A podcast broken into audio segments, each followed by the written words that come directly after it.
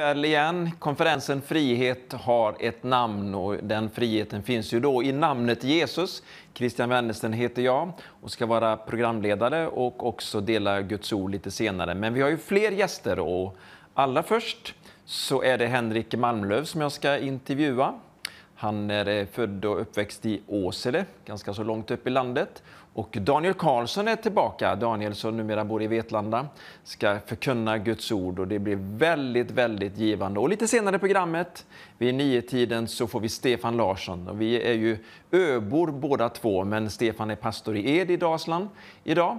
Och eh, vi har den stora glädjen att få honom hit lite senare ikväll. Hoppas att du är med och jag vill uppmuntra dig att koppla in och om du har Facebook, att vara med, dela vidare, steppa in här, jag sätter på här och så vet jag, wow, nu ska jag skicka till den och till den och hoppas att du kan göra likadant och dela så att fler kan få ta del av de här vittnesbörden i det här programmet. Frihet har ett namn. Vilken konferens, fantastisk eh, konferens. Jag har själv blivit väldigt uppbyggd utav förkunnelsen och det som har varit i programmen eh, de här veckorna som har varit. Så, nu startar vi snart med en intervju, men innan det så ska du få lyssna till en sång.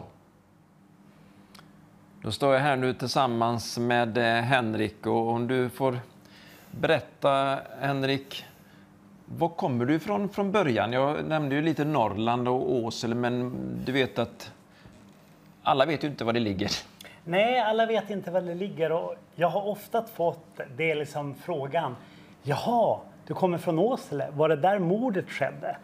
Men det är en annan Västerbottenby eller samhälle som heter Omsele. Där skedde ett fruktansvärt mord för många år sedan som jag knappt, nu minns jag inte när det hände. Men, men Åsele det är liksom, det är ett lite mindre samhälle och när jag växte upp så var det en ganska stor centralort för massa byar runt omkring. Men jag tycker det är lättast om man tänker att man får till Umeå, man liksom har lite koll på Umeå mm. och så åker man in i landet ungefär 17, ja, 15, 16, 17 mil. Då kommer man till Åsele. Mm. Så kan man säga att eh, Umeå var liksom er stad, sa ni, eller sa ni stan till något annat än Umeå? Ja, alltså när jag växte upp och så där så tror jag Övik var också väldigt viktigt och för mina föräldrar som ja, växte upp på Åsele var Övik minst lika viktigt och mm. de får oftast till Övik till olika jag tror min mamma jobbade där också när hon var ung och så där. Så att det, Övik var nog mer än, än Umeå, men vi var till Umeå också, det, det tror jag. Och sen så eh, när jag hade gått ut mellanstadiet så min pappa omskolade sig, gick fyra år tekniskt och då flyttade vi till Lycksele. Där, där liksom, det fanns ingen liksom, gymnasium i, i Åsele så då mm. fick man flytta och då flyttade vi till Lycksele och då gick jag högstadiet där. Och sen så eh, skulle han gå fjärde året och då blev det Umeå, så då flyttade vi till Umeå. Jag tänker ju så här, och många kanske tänker så också, när det gäller Umeå så är det Björklöven Hockey, Örnsköldsvik så är det Modo Hockey. Men eh, alla kanske inte är så intresserade av hockey i Åsele, utan där det, är det curling. Ja, eh, jag tror, jag tror, alltså mina föräldrar de har hållit på Modo.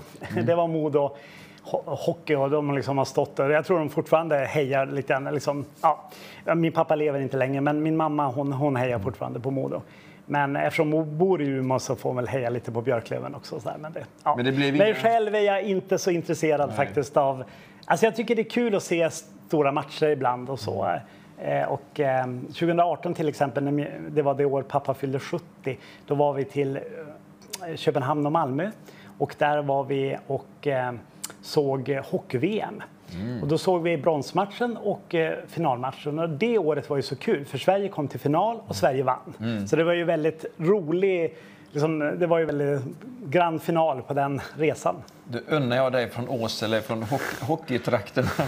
Eh, för här i, i, i, Göteborg är det också mycket hockey och Frölunda som du vet. Men mm. det började uh, att du nämnde det här eh, tragiska mordet. Men det vi ska tala om idag är ju inte död utan det är ju liv. Det är liv, absolut. Och eh, det är livet som man då får när man eh, inte bara har en allmän religiös tro på Gud mm. utan man fattar vem Jesus är, fattar mm. hur man kan få frid. Mm. Men eh, kan man säga att du alltid har trott på Gud eller? Nej, jag är inte uppvuxen i ett kristet hem och vår familj tänkte nog inte så mycket på det här med Gud och så. Men när jag var väldigt liten, så innan jag gick dagis och förskola så var det något som hette Lekis i Åsele. Och det var Pingstkyrkan i Åsele som hade den. Och jag minns inte så mycket av den där. Jag har lite fragment av den där tiden. Men jag tror att redan då började Gud så frön och börja röra vid mig. faktiskt. För sen i mellanstadiet så kom jag i kontakt med en kristen familj och började fundera lite grann på det här. Finns Gud? Finns inte? Och jag började inse att det måste ju finnas någon bakom allting. Det är ju så fantastiskt den här världen. Även om den liksom är mycket som är konstigt, mycket som är hemskt och mycket som är svårt så, är, så, så måste det finnas någon bakom den här världen. Och då tänkte jag, ja men undrar om inte Gud finns. Så jag började liksom söka, jag började be utan att veta riktigt hur jag skulle liksom göra. Men jag började liksom ändå, någonstans började jag söka efter, efter liksom den Gud som den här kristna familjen väldigt tydligt trodde på och liksom hade en relation med. Eh, och så kom jag högstadiet och mötte massa pingstvänner i Lycksele. Det är väldigt stark eh, bygd av just pingstvänner, då i alla fall. Eh, och det liksom började liksom fundera mer och mer och började liksom eh, få liksom mer input och då sa han att Nej, men det, det är liksom inte bara tro på, på, på Gud som det handlar om utan du tror på Jesus och så här. Och så. Vem, vem var han? Ja, det var en, en kompis, en kompis i min klass då, så här, som var pingstvän och så. Och det där liksom började växa till och så här och jag gick faktiskt vanlig konfirmationsundervisning och så. Eh, men under den perioden så var vi på ett läger i Ammarnäs och åkte skidor. Det var liksom, jag tror det var vid sportlovet eller något sånt där. Och så var det liksom, ja, liksom undervisning på det där lägret och så. Så och du då- var på ett kristet läger alltså? Ja, det var liksom konfirmationsläger liksom, eh, i Svenska kyrkan. Ja, just nu där, liksom där. Ja, just det. Svenska kyrkan, för det var liksom... Men då på det där lägret så såg vi en film i slutet. Jag minns faktiskt inte vad den hette, jag minns inte riktigt eh, handlingen och så. Men i slutet av den här filmen, det handlar om en arbetstagare som är inte kristen och en arbetsgivare som var kristen. Det var liksom det enda jag minns av det där. Och så liksom i slutet, han hånar, fånigt och så här, han hånar, hånar honom. Men så i slutet av den här filmen så liksom Eh, så, så knackar han på hos den här arbetsgivaren och säger eh, Jag vill bli kristen. Ja, men då ska vi be att Jesus kommer in i ditt liv. Och då bara träffas jag av det där. Även om jag inte kunde, skulle du ha frågat mig då varför vill du göra det eller vad- förstår du hela allt? Jag, jag skulle inte säga att jag förstod allting. Men på något sätt så bara insåg jag det här har inte jag gjort. Det här behöver jag göra. Och jag hade liksom inte så att jag kanske gick till en ledare och frågade hur gör man det här? Och jag tänker så här. Utan jag bad där på sängen faktiskt personligen så här liksom, Jesus jag vill tro på dig. Jag, jag tror att du finns. Jag tar emot dig i mitt liv. Och, och där började ett startskott i liksom min, min, min relation med Jesus. Eh, och I början läste jag Bibeln väldigt ostrukturerat och så, men någonting hade hänt. Någonting hade fötts på nytt i mitt, mitt hjärta. Och, och, och liksom det var, ja, kom fort in i en ungdomsgrupp och kom fort, liksom den här kristna familjen hade kommit i kontakt med, de hade jag fortsatt kontakt med och då, ja, liksom började liksom umgås mer och mer med dem och så här också. Och, och min tro växte och min relation med Jesus blev liksom tydligare och eh, mer konkret. Men kan du komma ihåg liksom någon, någon eh, tydlig sak som förändrades i ditt liv, någon slags förr och nu? Eller var det bara så att du tog emot Jesus? Ja, nej, men det, var det, det började nog vara att jag bara tog emot Jesus och, och det började växa fram. Liksom. Jag fick någon tro och, liksom, och började liksom, men hungrigt läsa Bibeln och började liksom förstå vad är det jag har, har liksom fått del av. Men sen så kan man säga att jag, eh, och jag liksom upplevde jag ville ha allt. Jag, liksom, jag bad om tungotalet, fick tungotalet också på en själv på, när jag satt på sängen och så. Men då var det så att eh, eh, efter en period så kände jag att men är jag verkligen kristen? Alltså, Bibeln är sann, Gud finns, Jesus är den han sa sig vara, han har dött, han har uppstått. Allt det som står i Bibeln, liksom, det, det är trovärdigt, det håller. Men finns han i mitt liv? Det var jättesvårt att förklara det här. Men det var som att här uppe höll jag med alla mina vänner. Så, men det är klart du är kristen Henrik och, och, och tog massa argument. Och även de som inte kände mig sa, men det är klart du är kristen och liksom kunde tala in i mig som inte alls kände mig. Och här, här kunde jag ta emot det på något sätt om man gör en enkel bild. Ja. Men här i hjärtat så var det som stängt. Hade det blivit mer och mer stängt? För det var väl ganska så öppet förmodligen Ja. när du tog emot Jesus första Jo, gången? men alltså, det var ju så här, jag tog emot Jesus här, men, men det kändes ändå på något sätt, jag blev ändå så här, har jag verkligen gjort det? Tog jag verkligen emot honom eller var det liksom, alltså, Men gick du och det- tänkte så i flera år? Nej, det, men det var, det var en period som, liksom, det var inte ett, det kanske var något år eller så där, det var någon period, jag gjorde vapenfri tjänst och så här. Eh, åt Sveriges kristna ungdomsråd så jag var, liksom, var i en församling i Frälsningsarmén och, och Vasakåren i Stockholm och, och, och deras liksom, eh, eh, härberge för uteliggare och missbrukare. Så jag var ju liksom så här och jag, jag ville vara kristen, det var inte så. Men så var, jag, så var vi liksom eh, på en brand och räddningskurs i Arlanda. Det här liksom ingick liksom i vår utbildning då, eh, som vapenfri. Och det var liksom bara en del, för jag var ju annars i en församling och jag tjänade på olika sätt. Och då liksom skulle vi gå in på ett kv- kvällsmöte. Vi åker in på Livets Ord, jag hade aldrig varit där. Jag hade hört om en del och, liksom så här, och jag hade lite funderingar, kanske frågetecken och grejer. Men så sa jag till min vän, han var med i Helgelseförbundet, då, alltså nuvarande EFK, då, men, men då liksom en Helgelseförbundsförsamling när det var fortfarande separerat. Och då sa han så här, så här, men Gud måste göra något här ikväll. För det, det här går inte längre, jag kan inte ha det så här. Nej, men han, han upplevde också att Gud berörde honom på ett sätt. Men det var kanske något annat. Men han sa, jag behöver också liksom bli. Och så kom vi det här med mötet och det är vissa saker man inte riktigt känner igen. Det är kanske en annan kultur man är van. Och jag kan inte riktigt förklara när. Men på det där mötet så är det som att Gud tar bort den här stenen från mitt hjärta. Han bara lyfter den, slänger iväg den och möter mig på nytt. Och så bara inser jag, det hänger inte på mig att jag är kristen. Det hänger på vad Jesus har gjort. Det hänger på vem han är, hans död och uppståndelse. Det är det som är grunden. Och det blev så liksom, påtagligt på nytt. Och efter det så, så var det som att Gud öppnade liksom, min lilla box. Hur Gud var, hur stor Gud kunde vara, även om jag ville att Gud skulle vara stor. Och han sprängde lite grann de gränserna och jag fick en ny erfarenhet av, av Gud och, och livet i den helige Ande som, som är väldigt spännande. Så att, Så skulle du vilja säga att du blev född på nytt då med tanke på den här bilden att stenhjärtat byttes ut mot ett hjärta av- kött och, och du förstod att ja, alltså, någonstans tänker jag att jag faktiskt redan var född på nytt för min tro.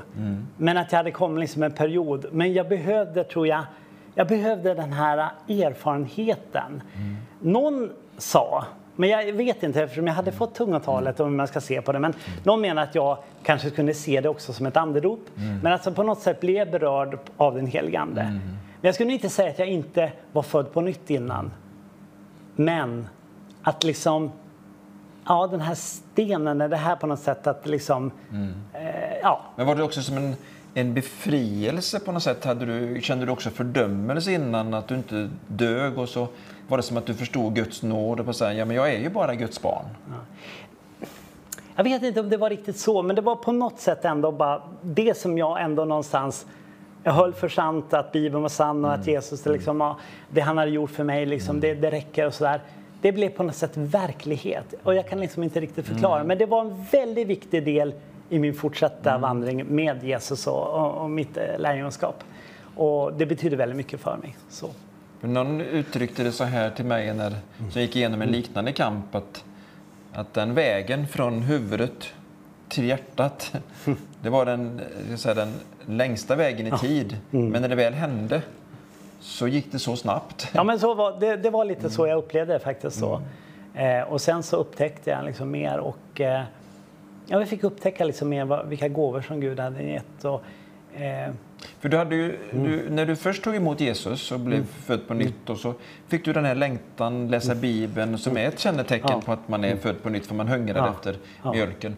Vad var det som du längtade efter den här gången när du fick eh, genombrottet i den heliga Andes kraft? ja, men det var väl lite grann att jag kände att på något sätt att jag ville bli liksom, få bekräftelsen på att ja, men jag var verkligen var Guds barn. Det var detta att Gud på nytt liksom, ja, men, Henrik du är, du är mitt barn, Jag- du är älskad. Och jag tror också, jag vet inte om jag hade sån längtan eller tänkte men efteråt så insåg jag ju att det här liksom att Förut kanske jag hade liksom lite grann, ja men lite så här, jag trodde på Gud och jag hade någon form av erfarenhet av Gud och en glädje i Gud och jag delade med mig. Jag vittnade för, redan från början när jag tagit emot Jesus så var Jesus betydde väldigt mycket och jag delade med mig, ibland kanske vist, ibland ovist. Men jag hade, Gud hade lagt ner längtan att jag skulle dela evangeliet med människor. Det gjorde jag innan.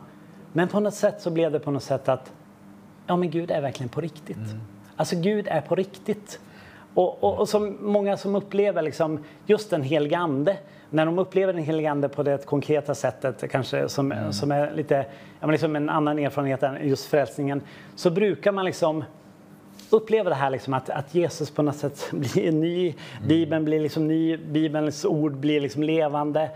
Man upptäcker liksom att, och någonstans så tycker jag just den där upplevelsen var mm. liksom en sån väldigt stark upplevelse. Jag tycker det är ett fantastiskt vittnesbörd och jag tror att många kan få tro och hopp att de kan få det här första mm. mötet men också ett större genombrott. Mm. Och som du vittnar om att den helige Ande inom dig vittnar med din ande att du är Guds barn. Mm. För då, den så att säga, identitetskrisen måste ju mm. lösas så att man verkligen förstår mm. vem, mm. vem man är, ja. var man kommer ifrån och vart man är på väg. Ja. Och jag menar, efter, den, efter den här erfarenheten så har jag som aldrig tvivlat på att jag är Guds barn. Mm. Sen menar inte jag att jag, liksom, jag är inte färdig och jag, mm. jag, vi, alla kommer alltid att brottas och vi har ett kött som vi liksom behöver göra upp med och det är mm. massa saker. Men efter det så liksom vet jag att jag är Guds barn. Mm. Och Gud, han finns. Mm. Han är på riktigt. Ja. det är fantastiskt att höra. Och eh, vi ska avsluta här faktiskt ja. med att du ska få be en bön för de som är här just nu och hört det här. De kanske fick som du, när du hörde, mm. så fick du tro och så mm. blev du berörd och nu har någon hört. Mm. Och så skulle jag vilja att du ber för de personerna just nu tillsammans med mig här. Mm. Formulera den precis som du vill. Ja.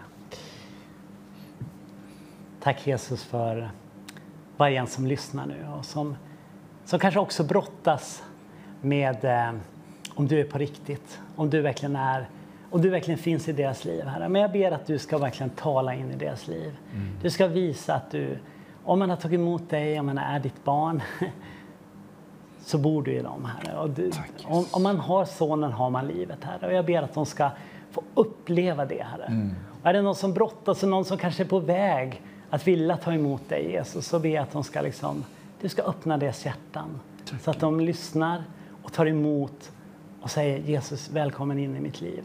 Välkommen som Herre, välkommen som frälsare. Jag behöver dig. För vi har skapat för att leva ett liv i gemenskap med Gud.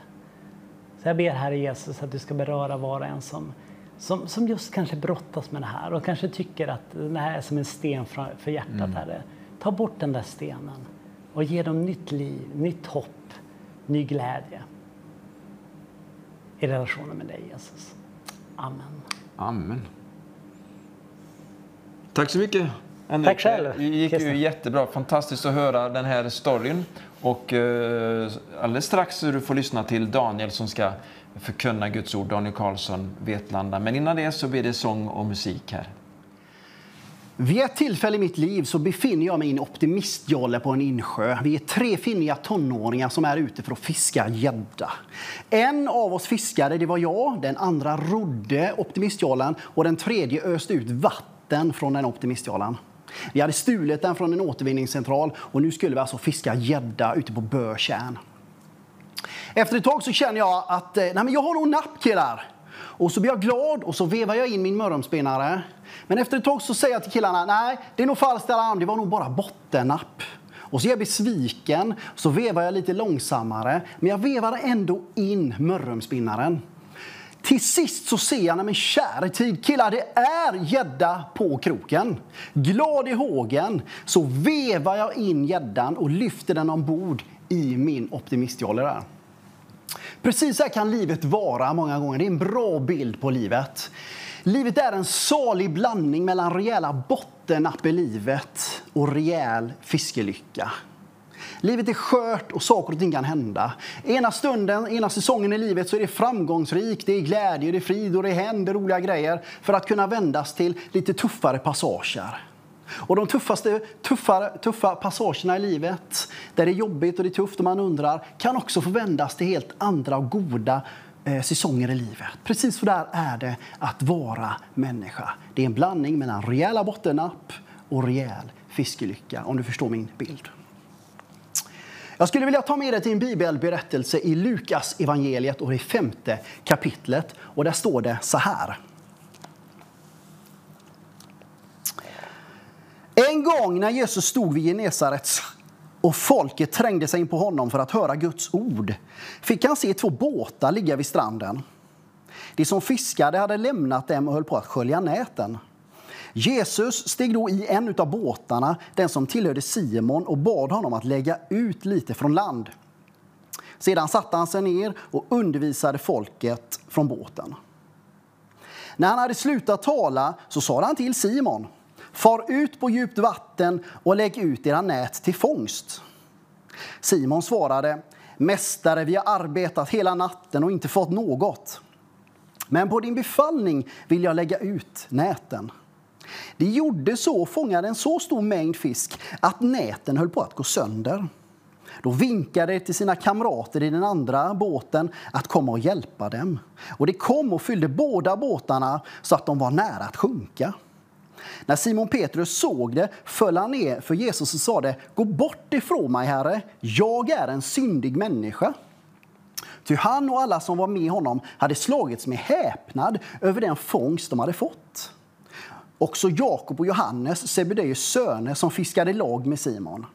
Men Jesus sa det till Simon, frukta inte, härefter ska du fånga människor. Och de drog upp båtarna på land, lämnade allt och följde honom. Jesus han är ute och predikar och ber för människor och förklarar att Gud är en god Gud som är på din sida i livet. Han vill inte döma dig eller fördöma dig. Han är som en god far. Och det är en rörelse runt Jesus. Tusentals av människor är runt honom, vill bli helade och vill höra det som han predikar och undervisar. Och den här dagen så är Jesus vid Genesaret och det är folk trängs och det är lite kaosartat och de försöker röra vid honom. Så han kommer på den briljanta idén. Jag kliver ut i den här båten här och sätter jag mig ner och undervisar folket så får folket stå på stranden och höra min undervisning. Så blir det lite ordning och reda här. Han sätter sig ner och han undervisar en god och lång stund. Sedan så vänder han sig helt plötsligt när han är klar till båtens ägare Simon Petrus och säger till honom så här. Simon, låt oss fara ut på djupt vatten för att fånga en stor mängd fisk. På den här tiden så fungerade ju fiskeredskapen väldigt dåligt på djupt vatten. Alltså man fiskade på ganska grunt vatten. Det var ju så det fungerade på den här tiden. Och man kan ju bara tänka sig in i, Peter, i Simon Petrus huvud den här gången när Jesus säger detta. Låt oss fara ut på djupt vatten och fiska. Man kan tänka sig att Petrus tänkte så här. Jag har varit fiskare hela mitt liv, tänker han. Kanske i generationer. Jag kan det här med fiske. Jag har hållit på hela natten och fiskat och jag har inte fått något annat än botten Vattennapp, alger och skräp. Och nu kommer den här Jesus och säger att vi ska fara ut på djupt vatten för att fånga en stor mängd fisk. Jag tror inte Petrus var sådär jättepå för det här förslaget. Kanske ropade folket på stranden Gör det Simon! Kanske var det en massa grupptryck. Kanske tänkte Simon äh, jag ska nog visa den här Jesus att jag kan fiske och han kan inte fiske. Jag ska allt visa honom att de här utrustningen inte funkar på djupt vatten. Men hur som helst så tar de med sig Jesus där han sitter i båten. De åker ut på djupt vatten, de släpper ner näten och med en gång så får de en brakfångst utav fisk. Det bara smäller till, det bara dånar till. Och de får så mycket fisk i det här nätet så att de inte kan bärga det själva. De är tvungna att ropa till sina kamrater som står på land. Killar, kom och hjälp oss här borta! Och det kommer ut en, kanske fler båtar och hjälper till att bärga det här nätet som är fullständigt proppfullt med fisk. Här någonstans så bryter ju fullständigt Simon Petrus ihop. Han ser ju vad som har hänt. Han faller på knä och säger till Jesus, gå bort från mig, Herre, till jag är en syndig människa. Och Jesus han, han fångar in honom, han kanske lägger sin hand på hans axel och säger till honom, frukta inte, för här efter så ska du fånga eller fiska människor. Och här får ju Simon sin kallelse till att bli en efterföljare till Jesus, att bli en av Jesu tolv lärjungar. Och om du och jag skulle ställa en fråga till den här bibeltexten, varför gjorde Jesus detta mirakel? Var det så att han tänkte så här, oj, oj, oj, jag har inte gjort ett mirakel på 90 minuter. Jag får nog rafsa ihop någonting här. Vi har, vi har vatten, vi har fisk, här. vi gör ett fiskeunder. Ville han mätta människorna som stod på stranden? Eller ville han bara visa sig häftig och använda den kraften han hade? Ja, det var inte det. Den här dagen så kommunicerar Jesus någonting med Simon Petrus utan att använda ord. Och Simon Petrus förstår precis vad Jesus kommunicerar, även om Jesus inte använder ord.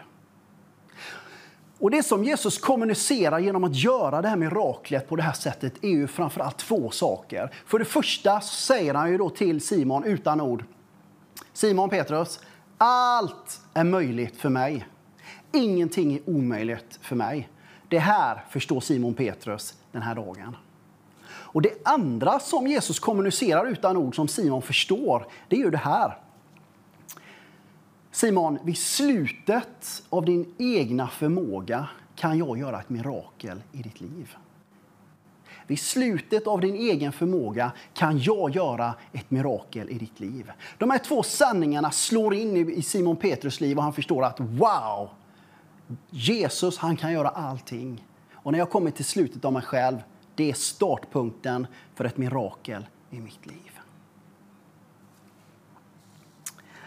Eh, jag växte upp i en familj med, med, en mamma och pappa som hade alkoholmissbruk. De, de drack alkohol, de hade psykisk ohälsa, det fanns eh, eh, fysisk misshandel, det fanns mycket elände i den dysfunktionella familjen som jag växte upp i.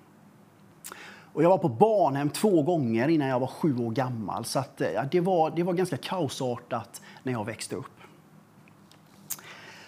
Daniel blir tio år gammal, jag blir tonåring och jag märker att ganska fort så finns det väldigt lite, jag vill säga ingen egentligen kärlek till mina föräldrar. Det, finns, det börjar växa ett hat och ett mörker och en väldigt dålig relation med mina föräldrar.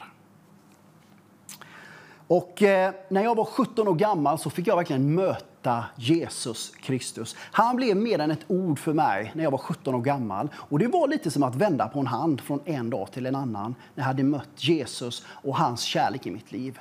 Men ändå så hade jag all den här bagagen med oförlåtelse, med bitterhet och besvikelse och hat mot mina biologiska föräldrar. Och jag har en kompis som heter Mattias Ekström. Han har sagt i efterhand att när jag var ganska nyfrälst så hade jag sagt så här till honom. Mattias, jag kommer aldrig någonsin att förlåta mina föräldrar för det de har gjort och låtit mig gå igenom. Det är helt oförsvarbart och oförlåtbart. Liksom. Och när jag var 26 år gammal så eh, bestämde jag mig för att flytta iväg på en bibelskola. Eh, jag skulle gå en bibelskola som var ett, halvår, och eh, ett, halv, ett halvt år och det var tre månader bibelundervisning och sen var det tre månader missionspraktik. Och under de här tre månaderna av bibelundervisning så kom det in en ny bibel, bibellärare varje vecka.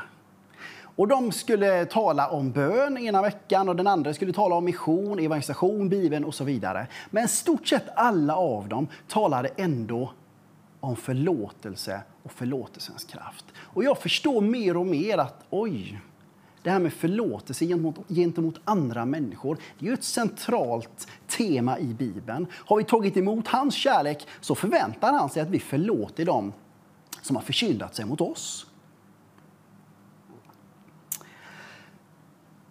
Lite senare på bibelskolan så har vi en, eh, ja, återigen så handlar den här förmiddagen om förlåtelse, förlåtelses kraft, att förlåta andra människor. Och vi har en stund av bön, av tillbedjan, av lovsång där det ges möjlighet för människor att förlåta dem som har försyndat sig mot dem. Kanske tala ut en bön, förlåta dem, be Gud om förlåtelse och be Gud om hjälp att kunna förlåta olika personer. Och jag står och tänker där, ska jag ta tillfället i akt? Kanske gäller detta mig? Men jag tänkte, man, man är ändå så hemmablind för sina egna blind spots. Så jag tänkte, nej, det gäller nog ändå till mig. Fast det är dumt att missa det tillfället. Så står man och velar fram och tillbaka. Så jag tänkte, jag gjorde en liten säkerhets-safe-grej där. Så jag sa så här till Gud, okej, okay, om det här gäller mig, om jag ska göra detta, så ber jag att Ja, att Philip McCurley, han som, var skol, han som var ledare för bibelskolan, ska komma fram till mig i kafferasten, som är om en liten stund, knacka mig på axeln och utmana mig att förlåta om det finns någon att förlåta. ganska safe. Liksom. En, en, vi kanske var ett 40-tal människor där. Det var en ganska liten risk att han skulle komma fram till mig och knacka mig på axeln den här kafferasten. Jag står i kafferasten med en kaffekopp i ena handen och en liten kaka i andra handen. Dricker mitt kaffe och äter min kaka och pratar med människor. Men helt plötsligt, och egentligen från ingenstans, så är det en hand som knackar på min axel. Och då är det den här Philip McCurley som knackar mig på axeln och säger Daniel, kanske du också ska ta tillfället i akt att förlåta och försonas med någon människa. Så utmanar han mig och säger, jag vill inte pressa dig på något sätt, men kanske ska du ta den här chansen. Då står man och tänker, okej, okay, jag har lovat både dig, Gud och mig själv. Ja, vi får göra det liksom. Och när vi drog igång igen där efter kafferasten så var det första gången som jag uttalade egentligen på allvar de här orden. Jesus, jag vill förlåta mina föräldrar. Jag vill att du hjälper mig att förlåta. Förlåt mig för att jag har burit på hat och mörker. Hjälp mig att få en fungerande relation med mina föräldrar. Jag gråter, jag är berörd och jag känner att någonting händer i mitt hjärta. Jag kan inte säga att det var dunder och brak och ett rosa skimmer och en hallelujakör av änglar, men jag visste att någonting hade hänt i mitt hjärta. Och det var precis som att man brukar ibland säga att, att våra liv är som en lök med olika lager. Det, vid det här tillfället så skalade Gud bort det första lagret på mitt hjärtas hårdhet. Jag kände att någonting hade börjat hända i mitt hjärta. Eh, när bibelskolan är slut så, så, känner, så får jag det här rådet. Daniel, du kanske ska ta och skriva ett brev till dina föräldrar. De var skilda vid det här tillfället. Så jag bli utmanad. Men kanske ska du skriva två brev. Ett brev till din mamma och ett brev till din pappa. Och så sätter du ord på tankar och känslor om vad som har varit jobbigt och att du vill förlåta och försonas och ha en fungerande relation med dem i framtiden. Att du har tagit emot Guds kärlek och att du söker att förlåta och försonas med dem. Jag skriver de här breven, jag låter en tredje part läsa brevet. Jag försöker inte att vara hård eller dömande utan skriver så bra jag kan. Och en tredje part läser och säger att Nej, men det, här, det här funkar, det här kan du skicka iväg. Jag tar kuverten, sätter på frimärken på de här breven, går till postlådan och tänker kan jag göra det här? Kan jag verkligen skicka de här breven till mina föräldrar? Jag samlar mod till mig, lägger dem i postlådan och tänker hjälp, vad har jag nu gjort? Liksom. Om några dagar så kommer de att få läsa de här breven. Gode Gud, vad har jag gjort? Liksom. Lite senare så åker jag hem till min mamma och eh, vi pratar om allt utom det här brevet. Men båda visste att jag hade skickat ett brev. Jag hade satt, jag hade satt tankar och ord, tankar och känslor på, på orden här. Och min mamma hade läst det här brevet och vi pratade om allt annat men inte det här brevet. Men båda visste att jag hade sträckt ut handen till försoning och förlåtelse. Här hände liksom nästa lager på den här löken i mitt liv där Gud skalade bort ännu mer av hjärtats hårdhet i mitt liv. Ytterligare ett litet tag efter bibelskolan så, så hör jag, alltså jag åker på massa konferenser och ungdomsmöten och nästan överallt så talar man om förlåtelse. Väldigt märkligt. Jag har inte talat så mycket om förlåtelse som du gjorde det här året i Sverige. Jag lovar att det är så. Eh, jag åker till Klädesal, men jag är på Nyhem och överallt så predikar de om förlåtelse. Och vid ett av de här tillfällena så är det precis som att det är en förkunnare som säger någonting i stil med det här. Eh, betydelsen, eller, ja, betydelsen av förlåtelse är att man ska kunna ha ögonkontakt med den andra parten och man ska kunna sitta i samma rum som den. Och jag har googlat och försökt efterforska det här. Jag, jag, kan inte, jag kan inte bekräfta att så är fallet.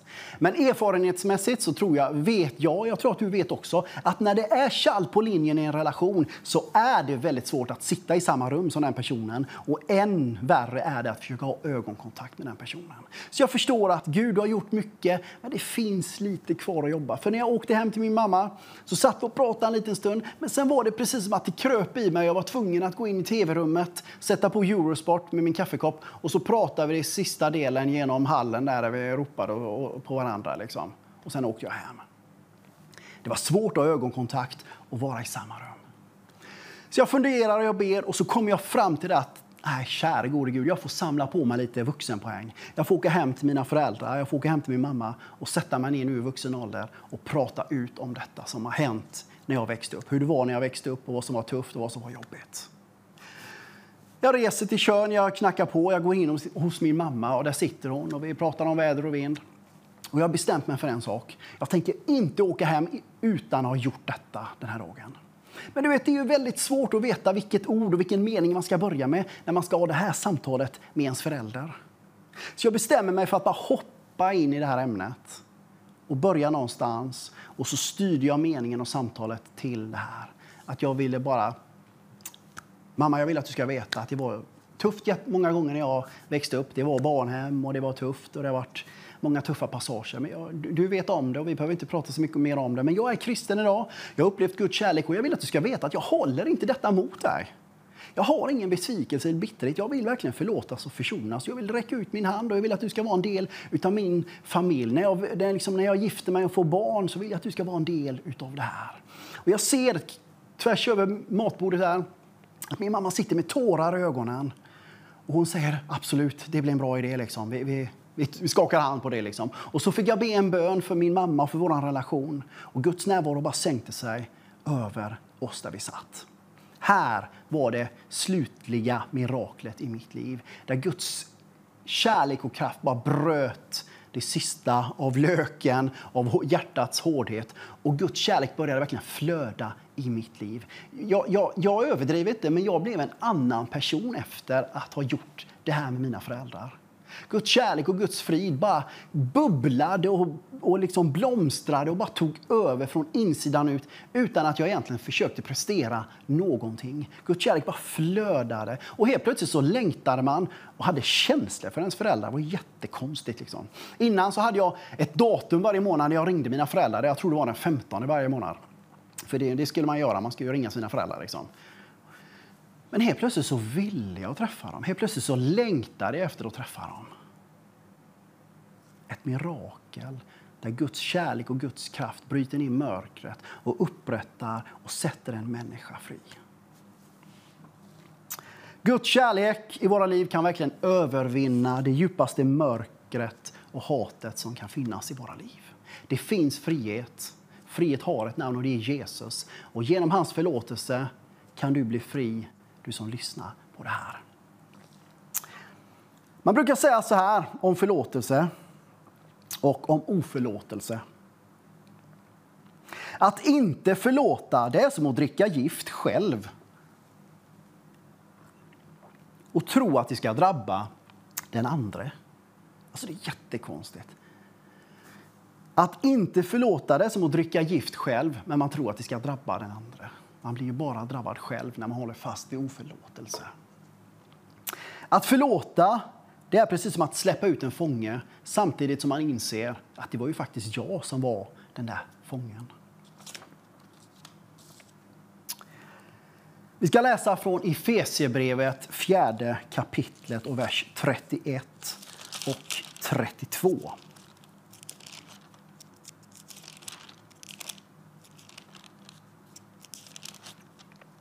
Här säger Bibeln någonting och Bibeln utmanar oss på ett radikalt sätt. I Efesierbrevet, fjärde kapitlet, vers 31 och 32.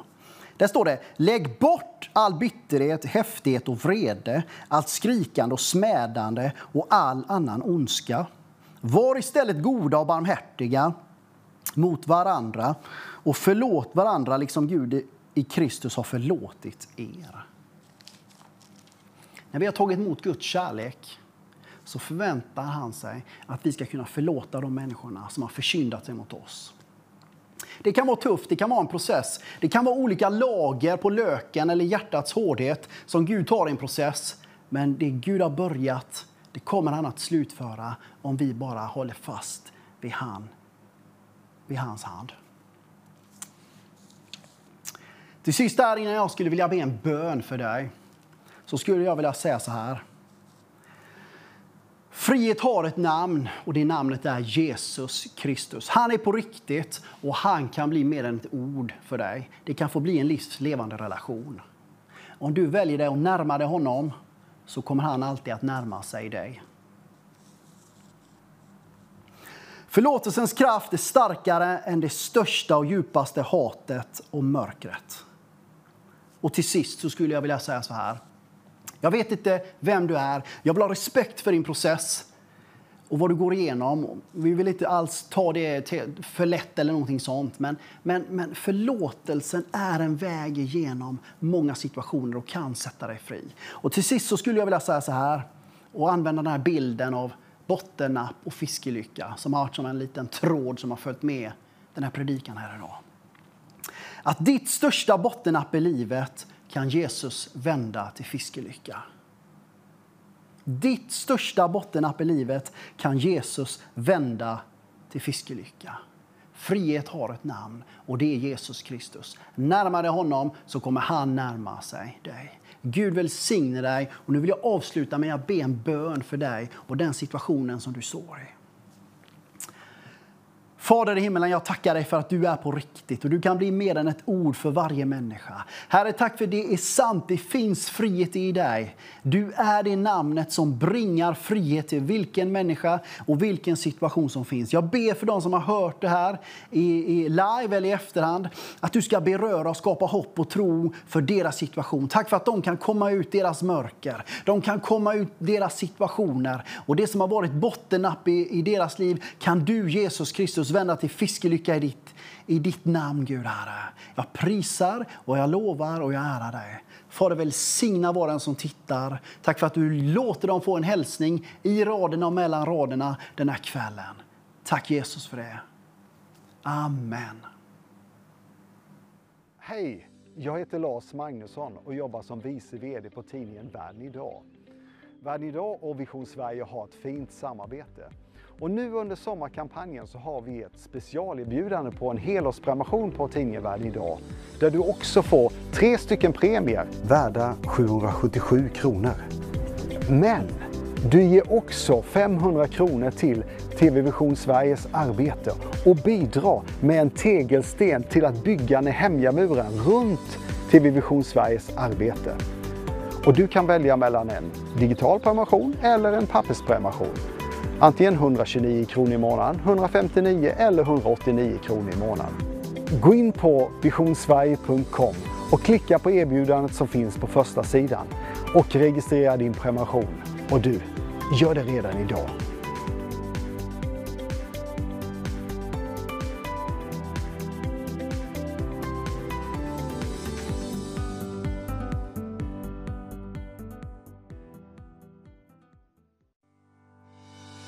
Nehemja bad om att få resa till Jerusalem.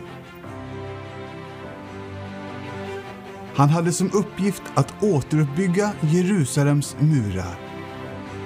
Och han klarade det på endast 52 dagar. Nu ber vi dig att vara med och bygga kanalen. För 500 kronor per sten så byggs den ekonomiska muren runt till Vision Sverige.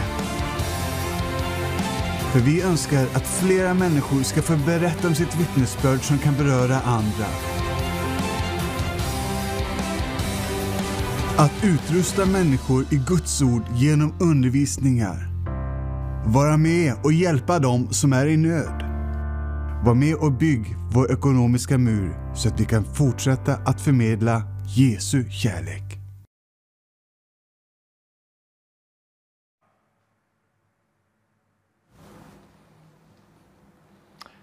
Hej, och det är så värdefullt att just du också är med och ger och eh, du eh, kommer säkert också kunna se hur du kan göra återigen här. Eh, nedanför mig så får du information om det för att när vi är med och ger och sår in så kan vi fortsätta att sända de här programmen, sända från konferenser och ha sådana här härliga eh, konferenser som vi har just nu. Men också den här glädjen över att ge, över att bidra, att kunna göra en skillnad betyder så mycket. Så tänk på det, be en bön över det och ge allt vad du tror och orkar och vill. För en, en, en gåva utifrån ett hjärta som är villigt, det behagar verkligen Gud. Nu är det så här att vi har eh, en eh, intervju och vi ska till Holland, till Rotterdam tror jag. Nu ska vi se här om vi hamnar i, i Rotterdam här. Hör ni mig? Hallå, hallå, nu tror jag inte vi har någon. Jag hör ingenting. Jag ser en bild, men jag hör ingenting. Nu! Nej, försvann det. Nu, det är precis som att det är störningar här. Nu, nu hör jag lite. Ja, det är, jag vet inte. Det är det som plockar Då sänder vi live ifrån eh, Ahoy i eh, eh, Rotterdam.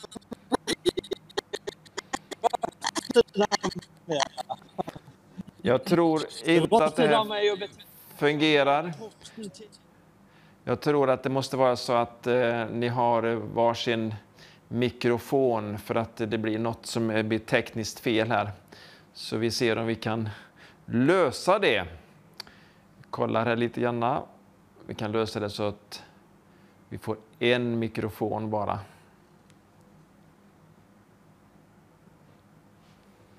Vi testar i alla fall och eh, vill bara också fortsätta och berätta att eh, lite, lite senare i programmet här så kommer ju vi också att få fler eh, intervjuer och Stefan Larsson kommer att fungera som den avslutande predikanten här och köra i mål den här kvällen och du får bara inte missa det. Det blir helt fantastiskt att lyssna till honom också. Och vi ska testa här igen. Rotterdam, är ni med mig? Just nu. Nu hörde jag ljud här. Säg det igen. Ja. Ja, vi är här i Rotterdam på Awakening Europe. Det är en stor hall som heter Ahoy. Fantastiskt att vara i Holland. Jag har också goda minnen från jättestora hallar i Holland. Det, det, det, det är stort. Men eh, Awakening, det låter ju som att det är ett stort uppvaknande. Vem är det som ska väckas? Är det den stora björnen i, i öster?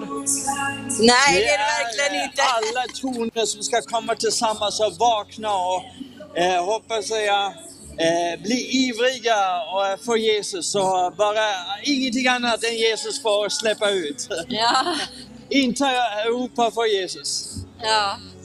Jag gillar verkligen den här visionen som eh, Ben Fitzgerald har eh, anammat och eh, förnyat att återigen Europa för evangelium, liksom där det var sånt genombrott en gång i tiden, ska bli det största genombrottet någonsin.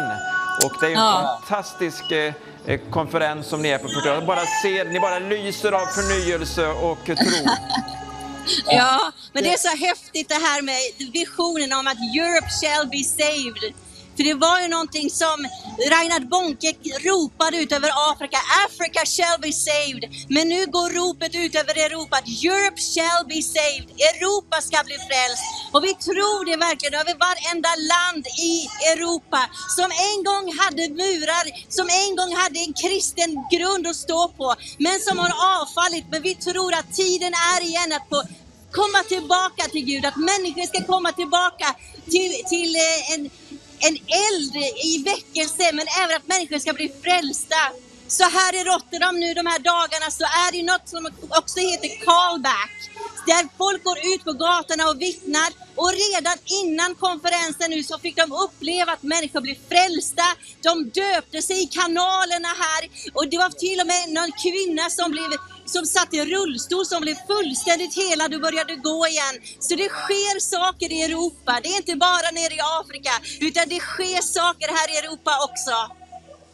Det är fantastiskt att höra det här, eh, det här, så att säga, ropet som inte bara är ett väckelserop utan det är också så fyllt utav tro och helig ande. Och nu får ni vara där. Är, är ni de enda svenskar och norrmän får jag väl säga som är där eller har ni hittat några andra? Ja, vi har Det hittat flera stycken. från eh, Göteborg och runt om i Sverige och Norge. Och eh, folk har faktiskt flugit in och rest in eh, ifrån hela världen. Ja, och bokstavligt taget många, många länder i hela Europa.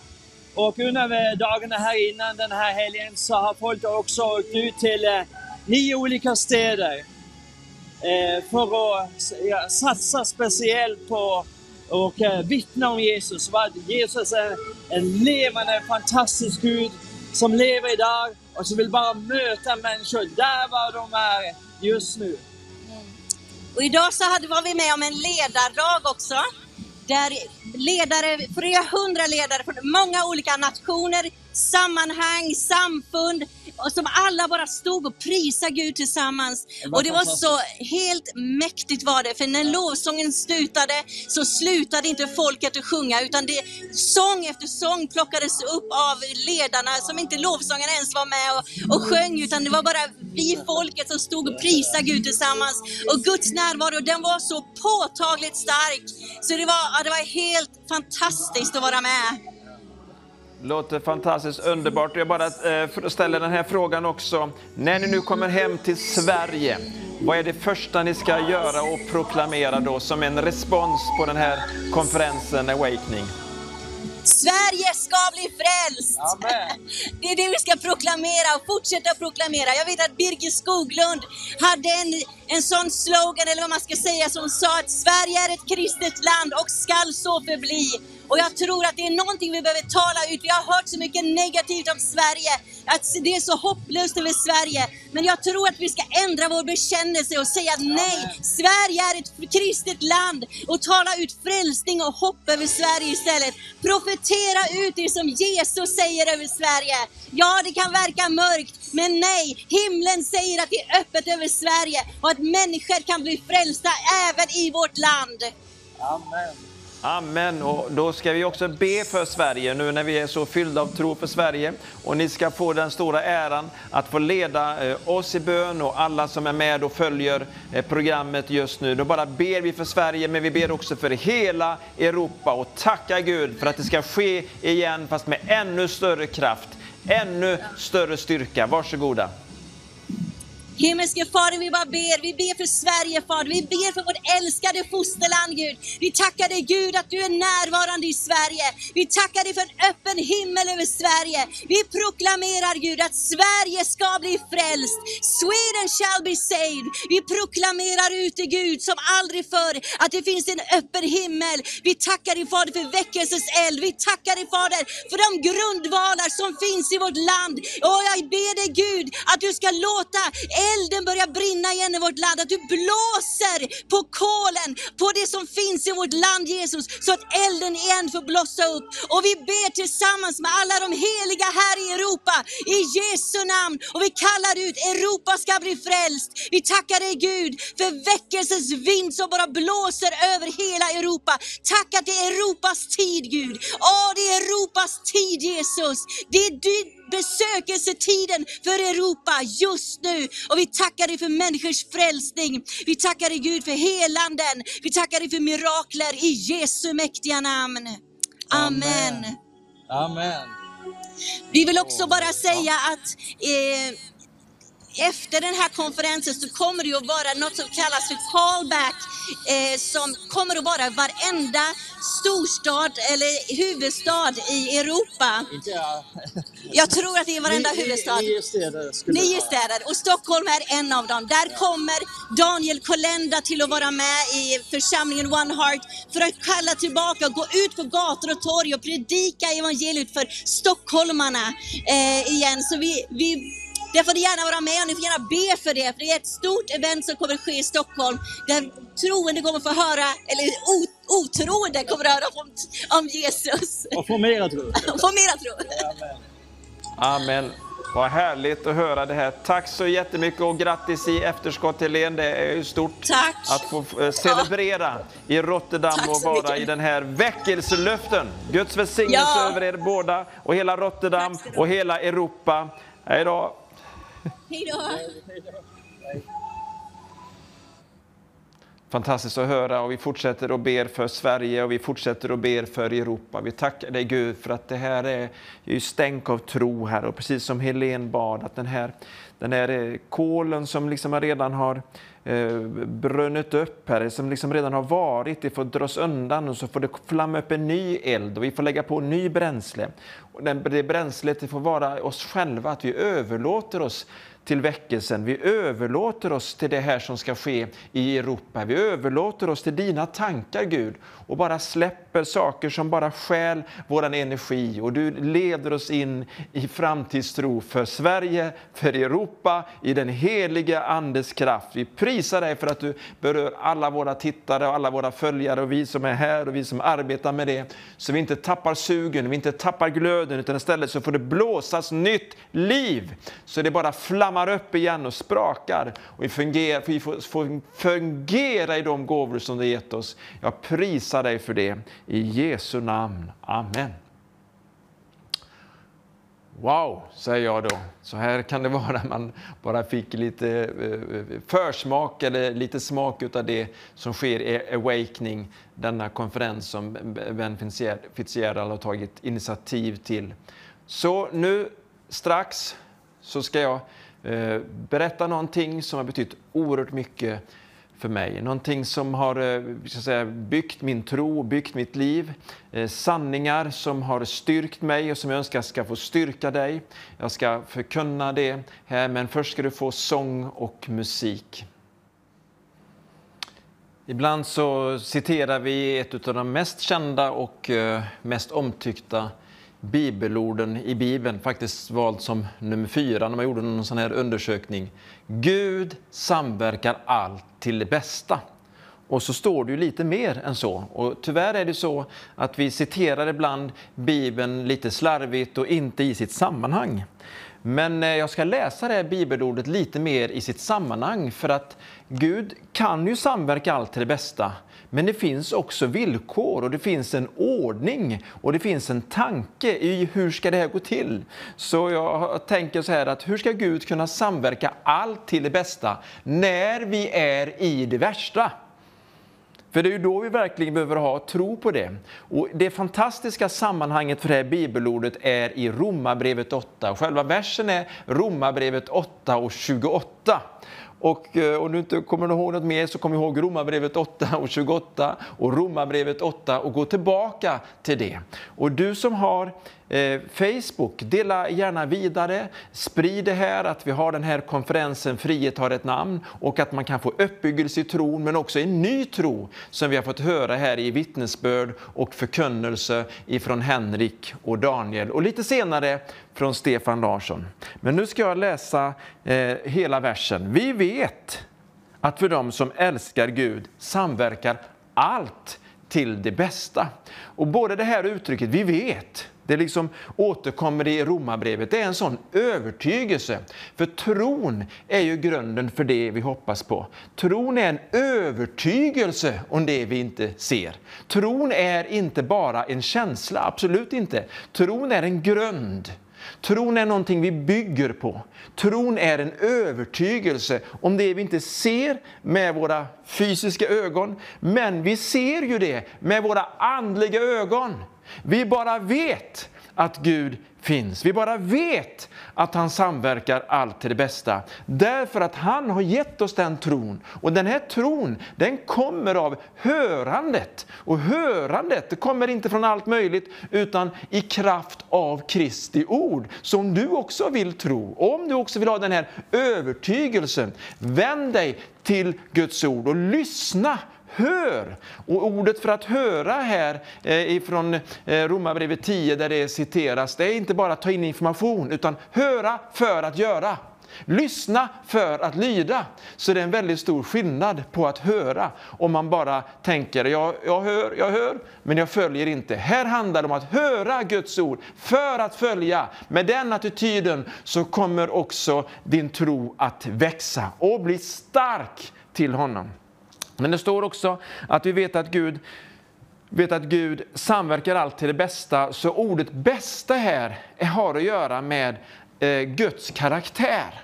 Inte bara det ultimata, inte bara det finaste, lyckligaste, underbaraste som finns, utan utifrån Guds godhet, utifrån hans karaktär, så ska det bli det bästa. Så det handlar inte om dig och mig först och främst.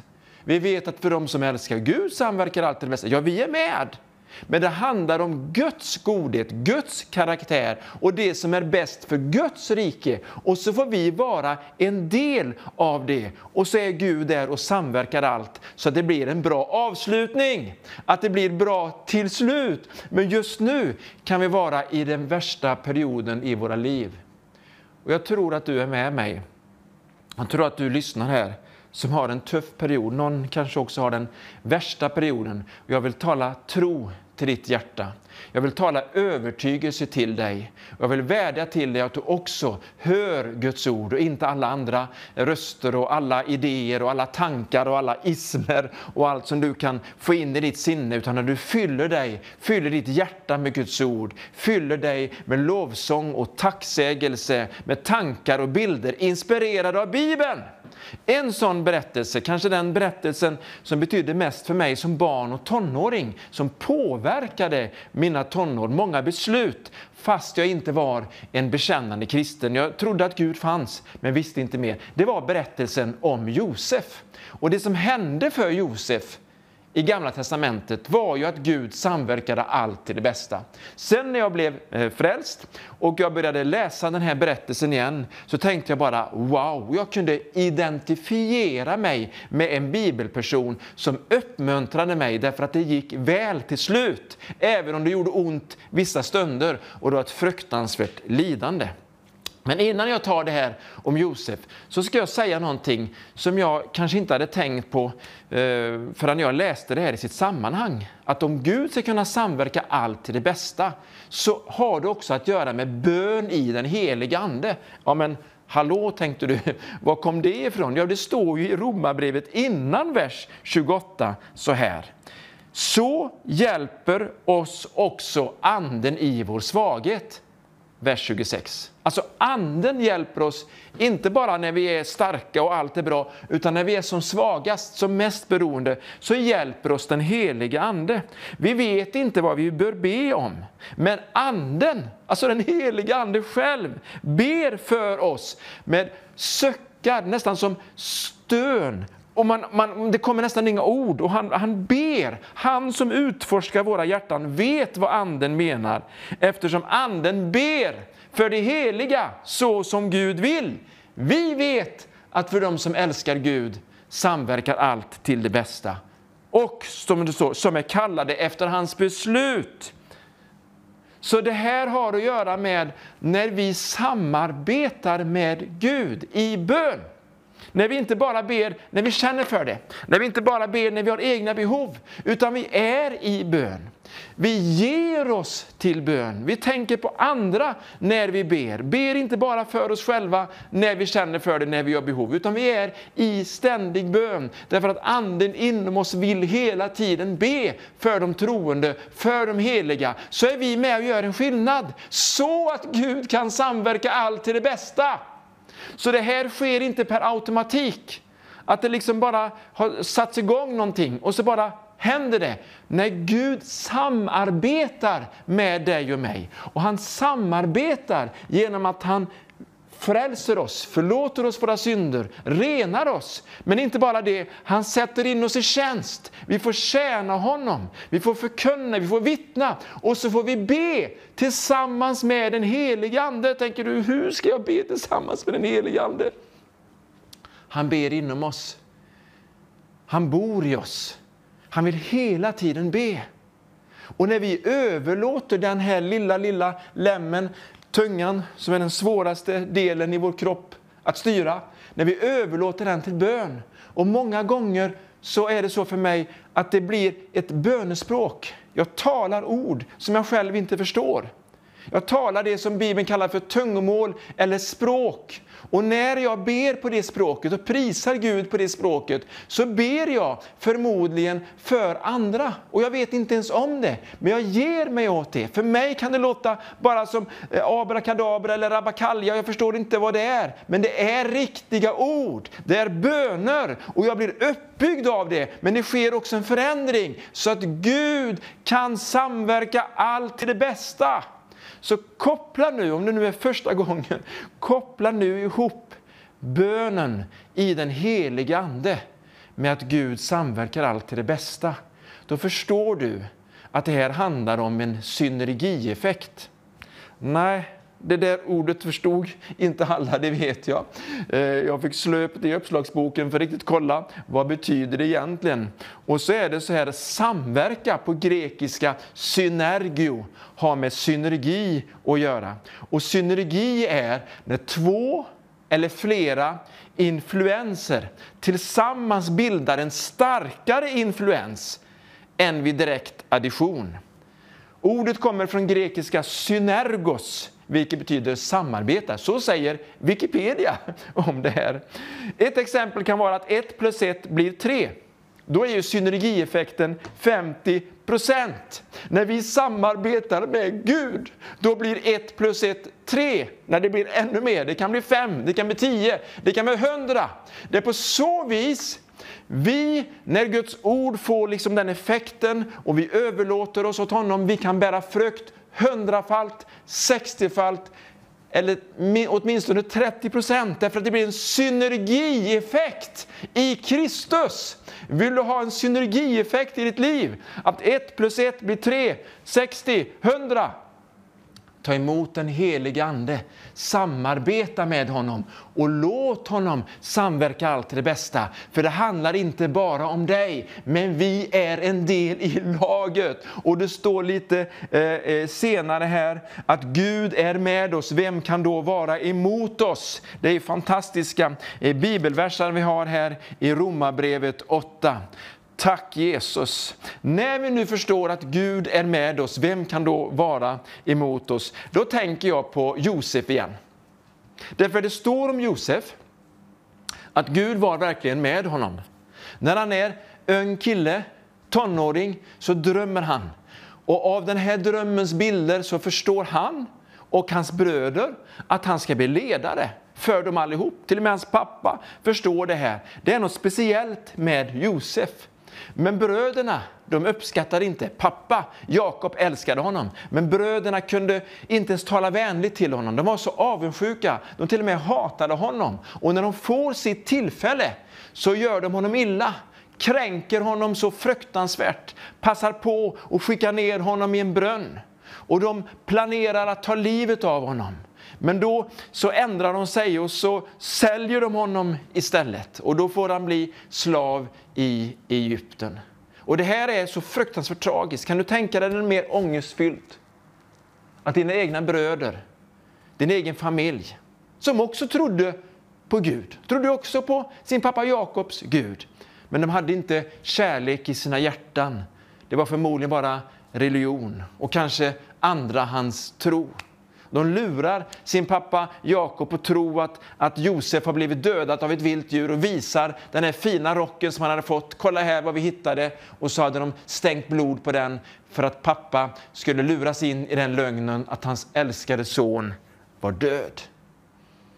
Men åren går och i Josefs liv så hände det fantastiska saker. För när han kommer dit som slav så står det i Bibeln, nu citerar jag från första Mosebok kapitel 37 och ända till kapitel 50, lite fritt här. Där står det att Herren var med honom. Allt vad han gjorde, det lyckades väl. Och han hamnar i Puttifars hus. Och tänker, vem var Puttifar? Det är ett underbart namn som man liksom fick lära sig som liten. Han var chefen för alla livvakter. Alltså han var livvakternas livvakt. Commander för livvakterna. Alltså en av dem som farao, kungen i Egypten, hade mest förtroende för. Det är fantastiskt. Där hamnar Josef. Där är han någon slags hushållslav. Men han får mer och mer förtroende. Sen får han förvalta allting i Puttifars hus. Och allt verkar gå så bra nu för Josef. Men han är attraktiv. Puttifars hustru får begär till honom, försöker locka honom till synd.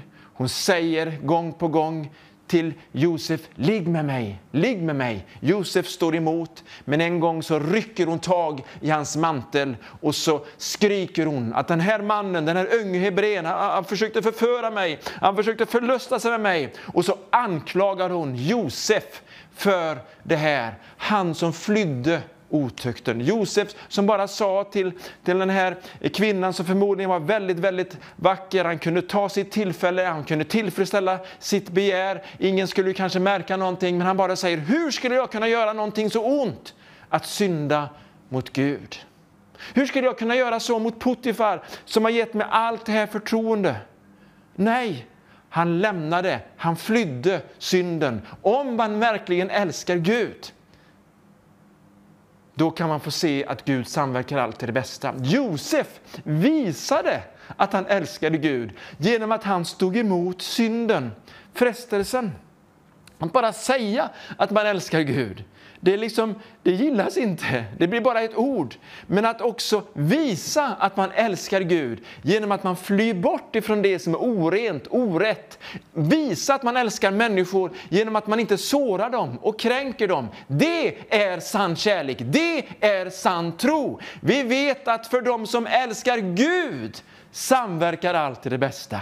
Så det är bönen, i den helige Ande, bönen, men det är också att älska Gud som förbereder, som bereder vägen så att Gud kan samverka allt till det bästa för dig. Hur gick det då för Josef? Ja, det verkar ju inte vara det bästa, det verkar vara det värsta. Han hamnar istället i fängelse. Han blir orättvist anklagad. Och så här är det många gånger för väldigt många utav oss i jordelivet. Vi gör rätt. Vi älskar Gud. Vi ber. Ändå så blir, kan det bli hur tokigt som helst. Vi kan bli anklagade, vi kan vara med om tråkiga saker, fruktansvärda sorger, gå igenom smärtsamma perioder, gå igenom lidanden, förföljelser, allt det där som det också står om i Romarbrevet, fast lite längre fram i kapitel 8. Att ingenting kan skilja oss från Guds kärlek i Kristus Jesus. Ingenting kan, utan vi vinner en oerhörd, överväldigande seger genom Guds kärlek i Kristus Jesus. Det står i, Romarbrevet 8 och vers 37. Vilket sammanhang, vilket kapitel! Och det här förstod ju Josef redan på den tiden, långt innan det här skrevs, att det handlar om att älska Gud mer än sitt begär. Hörde du vad jag sa? Älskar du Gud mer än frestelsen? Älskar du Gud mer än ditt ego? Eller vill du bara ge efter för det här? Esau, han förlorade sin förstfödslorätt, Jakobs bror. Jakobs son Josef är ju det det handlar om. Jag tror att Josef, han visste han kände till den här storyn. Man säljer inte någonting. Man, man, man offrar inte det som Gud har gett, det bästa, det finaste, renheten, för att man får ett begär. Esau han blev hungrig och bara sålde det. Josef han blev frestad till en sexuell synd. Han stod emot och flydde, men det gick honom ändå så fruktansvärt illa att han hamnade i fängelse. Och vad står det då? Då står det igen, och Herren var med honom. Gud var med honom också i fängelset, i mörkret, i den hålan. Och han fick förtroendet att bli fängelseföreståndare trots att han var intern. Nu undrar du, vad är det här för system? Det finns ju faktiskt så i många eh, fängelser att det är någon av de fängslade, någon av internerna som får det här förtroendet, som de andra fångarna kan underordna sig, som får ett specifikt uppdrag. När jag var i Filippinerna så kände jag inte till det, jag fick bara reda på att han, den där personen, han är ledaren. Då trodde jag det var en anställd, men då var det liksom en, en gängledare som har satt i fängelse och så blev han också ledare i fängelset. Och så fick jag träffa honom eh, eh och, och, till och med be för honom faktiskt. Det var väldigt, väldigt eh, specifikt. Jag fick tala in bibelställen till honom, den här gängen. Han blev inte frälst då, men jag fick göra det här och jag fick en insikt i hur det kunde vara i den världen som jag inte kände till. Men här var Josef oskyldig, ren, fängelseföreståndare i, i det här fängelset som var liksom någon slags hovfängelse där liksom människor i, i den, den översta kretsen i samhället, de som gjorde fel och, och hamnar i onåd hos farao, de hamnar där. Där är Josef och tjänar. Vadå tjänar? Han såg när någon mådde dåligt och så brydde han sig om dem. För Josef älskade inte bara Gud, han älskade också sin nästa. Så när det kommer en munskänk dit, en överste bagare, alltså två av kungens förnämsta tjänare.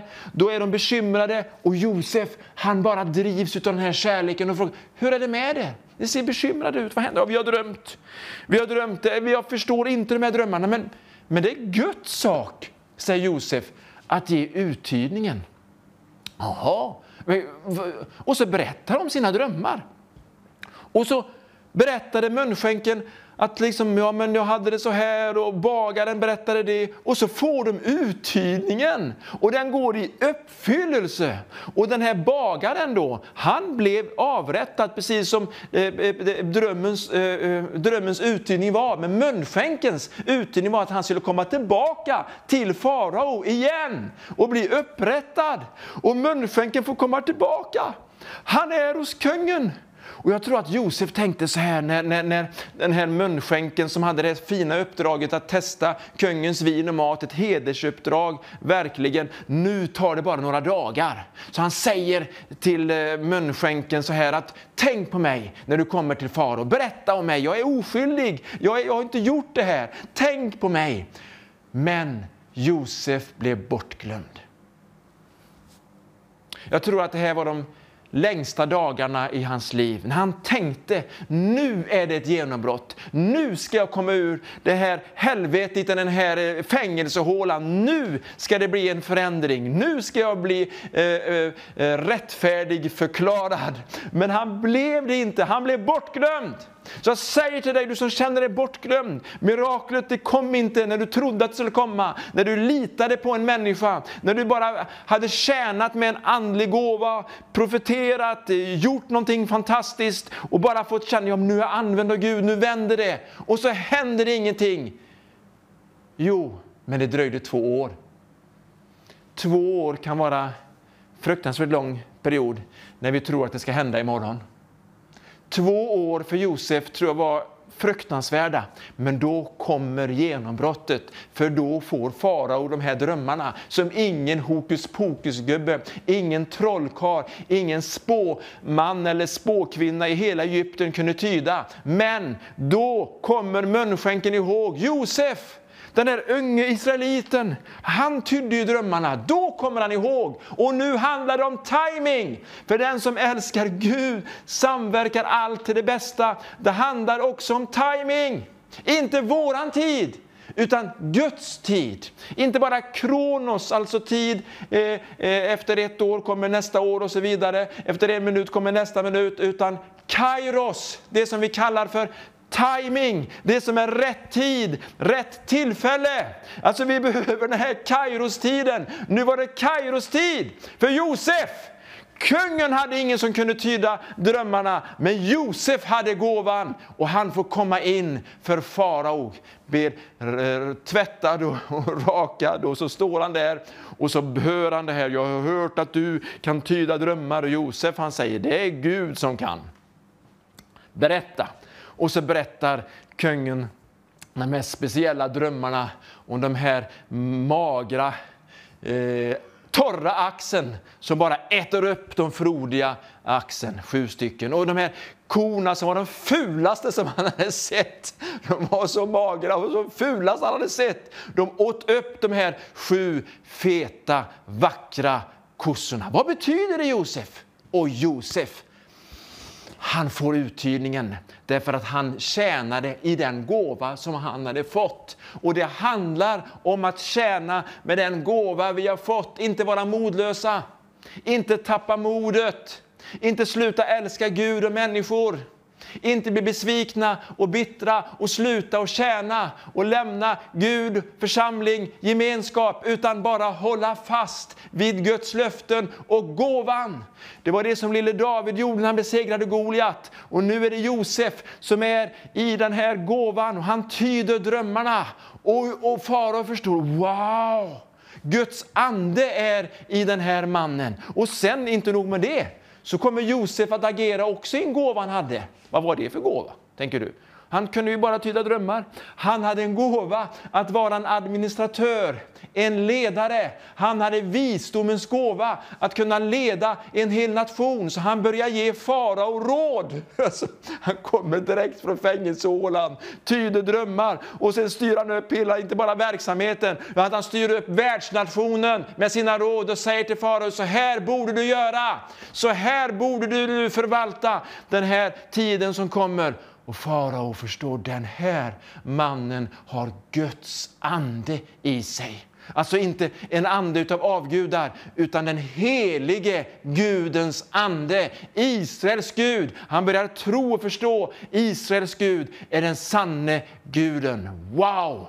För det här. Och Josef blev den högste mannen näst efter farao i hela riket. Och vart han gick så ropade man abrek, abrek som man tror är böj dig, böj dig. Så när Josef var fram där med sina vagnar så bara fick alla bara böja sig. Och Josef, han har den här ställningen, den här positionen som Gud gav honom. Vad är det som händer nu? Gud samverkar allt till det bästa, inte bara för Josef utan för nationerna, för hans familj. För hans familj nu när de här sju åren har gått, de börjar ju också få ont om mat och det går ytterligare år. Och hans familj, hans bröder skickas iväg att hämta mat i Egypten, för där finns det bröd, där finns det korn, där finns det mat att hämta. Och en dag så ser Josef sina bröder han känner igen dem. De var ju medelålders män, men han känner igen dem. Han hör sitt språk. Han låtsas som att han inte känner dem och talar till dem via en tolk. Och han säger till ni är säkert spejare. Var är ni ifrån? Ni är, ni är spejare, ni är bara här. Nej, nej, nej, nej. Vi är hederliga män, säger de. Tänk att de kunde med och säga det. Och så berättar de om sin familj och att en, en inte mer fanns till. Och Josef han liksom håller masken, han är undercover. Verkligen undercover boss, om någon var det, så var det Josef som var en av de första undercover bossarna. Alltså, han var en förtäckt chef som de inte kunde se. Och de böjer sig ner och så går drömmen i uppfyllelse, del 1. Han skulle bli ledare för sina bröder och de skulle buga sig för honom. Men han ger sig inte till känna. Därför det är så tydligt att Josef ska pröva deras sinnen. Och de fortfarande var avundsjuka, bittra, hatiska och onda och bara gjorde vad de ville till deras pappas lidande. Nej, han skulle testa om de har ändrat på sig. Han säger till dem, nej, jag vill kolla om ni är liksom eh, hederliga män, ni får komma tillbaka med hela familjen, ta med den där Benjamin nästa gång. Nej, nej, det går inte. Pappa älskar honom, det går inte. Nej, nej.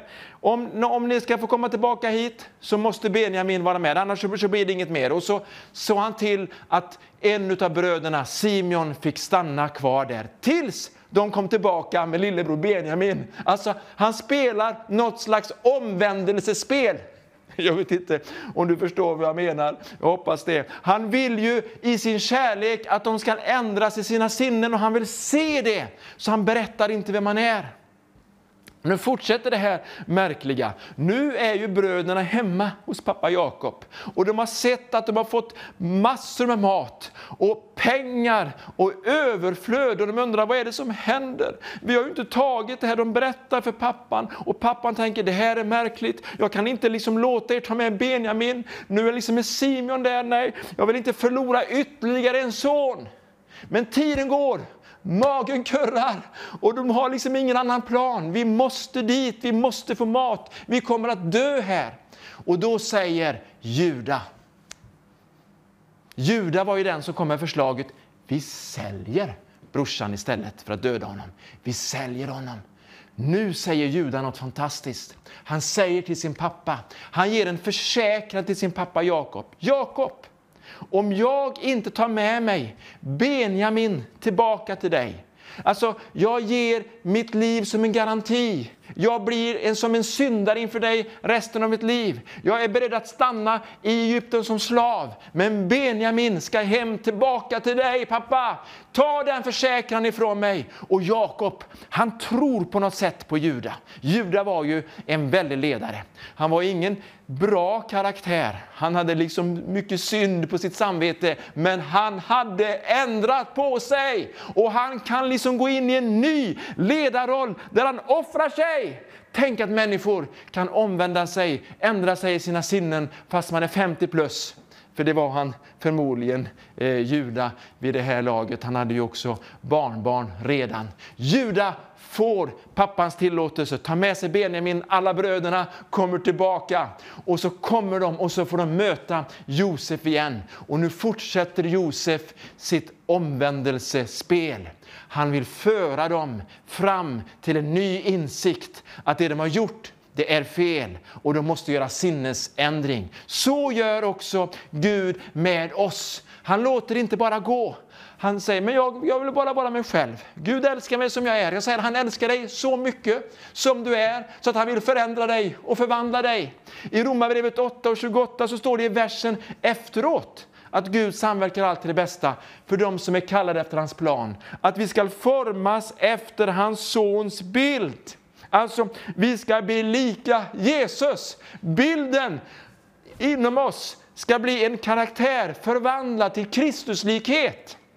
Man tänker, det, det går inte. Jag tänker på, på den här bilden. Jag tycker att den är väldigt, väldigt speciell. Därför att eh, mitt favoritämne i skolan var teckning och skissade. Och ibland när jag skissade och skulle måla av någon och rita av någon så kunde det ställa sig någon så här, det där är ju inte alls likt, det där är inte jag, det där är inte... Men så, jag är ju inte färdig än.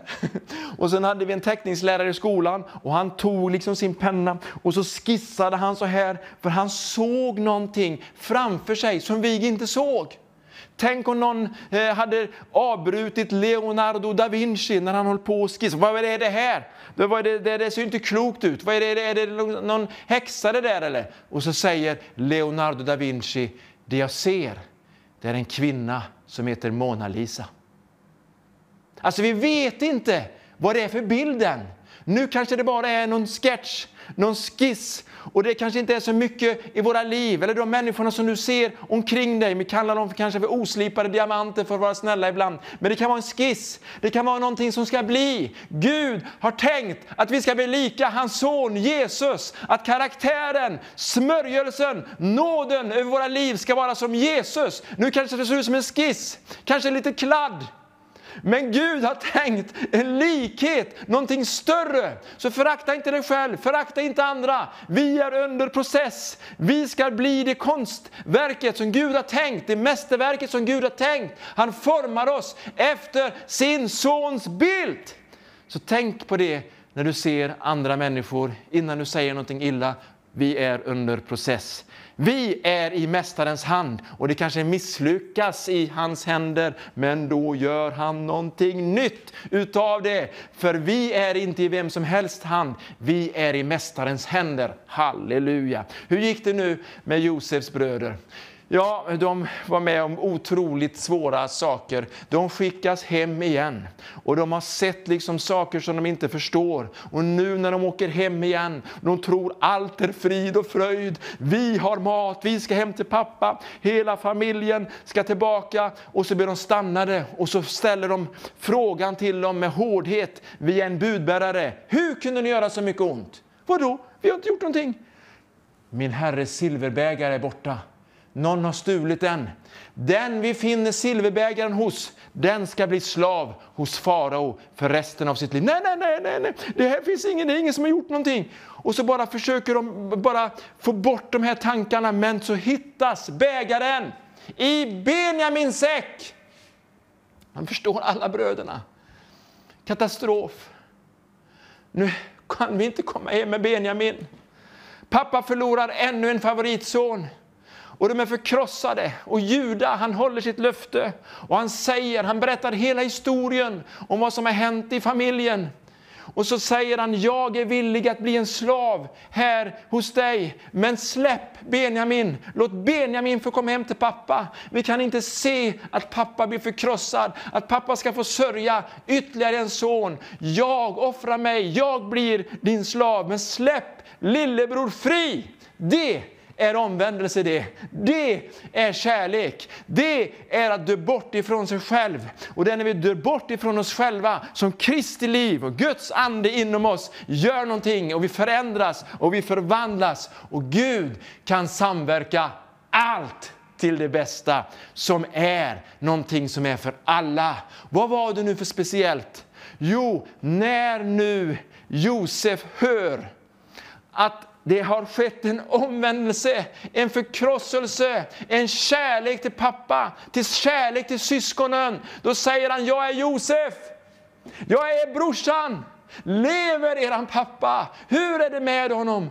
Och de blir helt förstummade. Vad händer nu? De tänkte, nu kommer domen över våra liv. Men det kom inte en sådan dom. Det kom inte någon hämnd ifrån Josef. Han bara överöser dem med kärlek, kramar om dem och visar den största kärleken och fyller återigen säckarna, fyller dem återigen med rikedomar och de får komma hem till pappa och sen så får de komma tillbaka. Hela familjen blir samlade. Det är en fantastisk sann berättelse om hur Gud samverkar allt till det bästa för någon som älskar Gud och sin nästa. Hur är det med dig och mig? Gäller det här löftet oss också? Ja, det gäller. Vad ska vi göra? Vi ska ge oss till Gud och den helige Ande. Vi ska bestämma oss för att vi ska älska Gud mer än våra begär och hålla hans bud. Vi ska bestämma oss för att också älska våra nästa så att vi inte sårar och kränker dem. Och har vi gjort det så ska vi låta oss förändras och ändra på oss så att vi inte offrar andra säljer andra, gör oss av med andra, utan offrar oss för dem, går in i deras nöd, betjänar dem, visar att vi är förändrade. Josefs bröder blev förändrade, men när pappa Jakob har dött så kommer ångest över dem. Och de tänker nu kommer domen.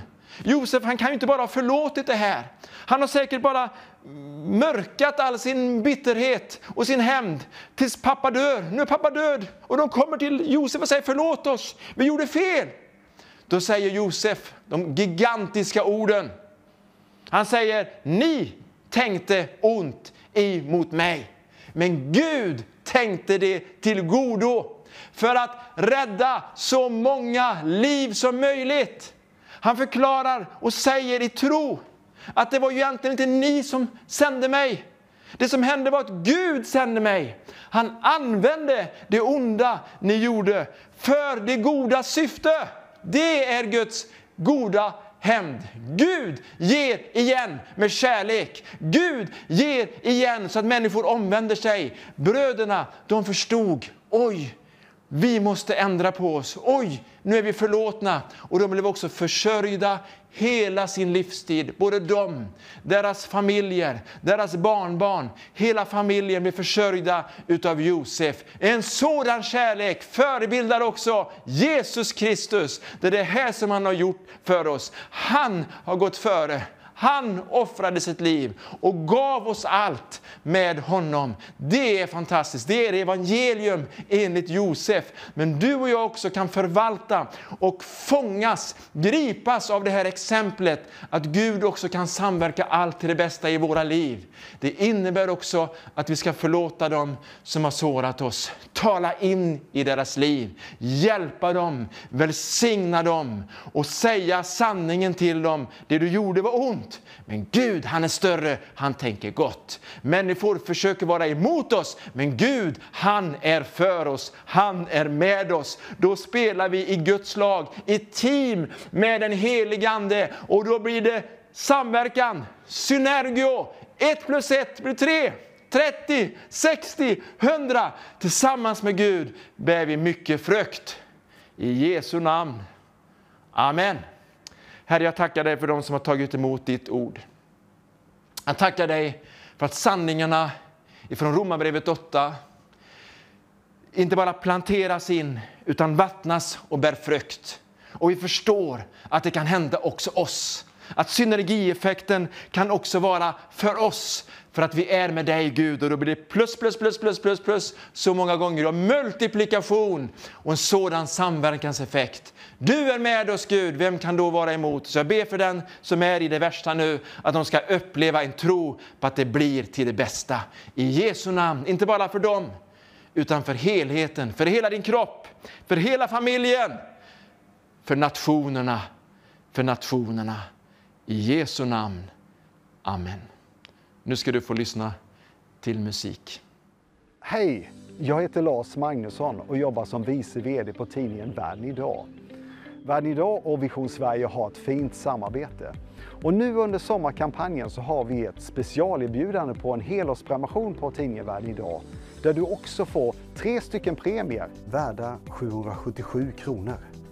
Men du ger också 500 kronor till TV Vision Sveriges arbete och bidra med en tegelsten till att bygga Nehemja-muren runt TV Vision Sveriges arbete. Och du kan välja mellan en digital prenumeration eller en pappersprenumeration. Antingen 129 kronor i månaden, 159 eller 189 kronor i månaden.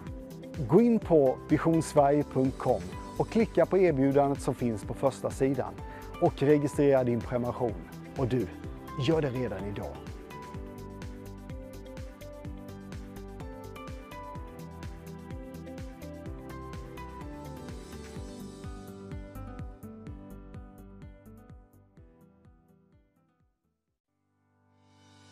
Nehemja bad om att få resa till Jerusalem.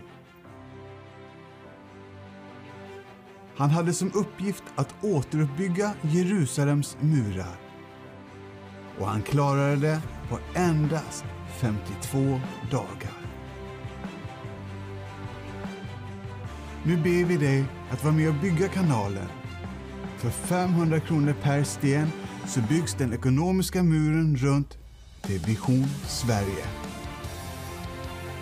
För vi önskar att flera människor ska få berätta om sitt vittnesbörd som kan beröra andra. Att utrusta människor i Guds ord genom undervisningar. Vara med och hjälpa dem som är i nöd. Var med och bygg vår ekonomiska mur så att vi kan fortsätta att förmedla Jesu kärlek. Många i Sverige har inte svenska som sitt modersmål. Vi önskar att ge våra tittare en möjlighet att höra om Jesus på sitt eget språk. Utöver svenska program sänder vi regelbundet program på engelska,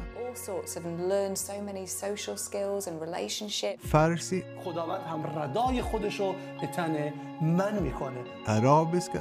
اهلا بكم اصدقاء المشاهدين في حلقه جديده من برنامجنا يلا نشهد spanska, Bienvenido a tu programa Sue- eh, Suecia Visión en español. kroatiska, bosniska, serbiska Dobar vam dan, dragi naši prijatelji, drage sestre, drage braćo. och flera språk är på gång. Vi vill ge Guds ord till dig på ett språk du förstår. Det gör dig tryggare på din väg tillsammans med Jesus.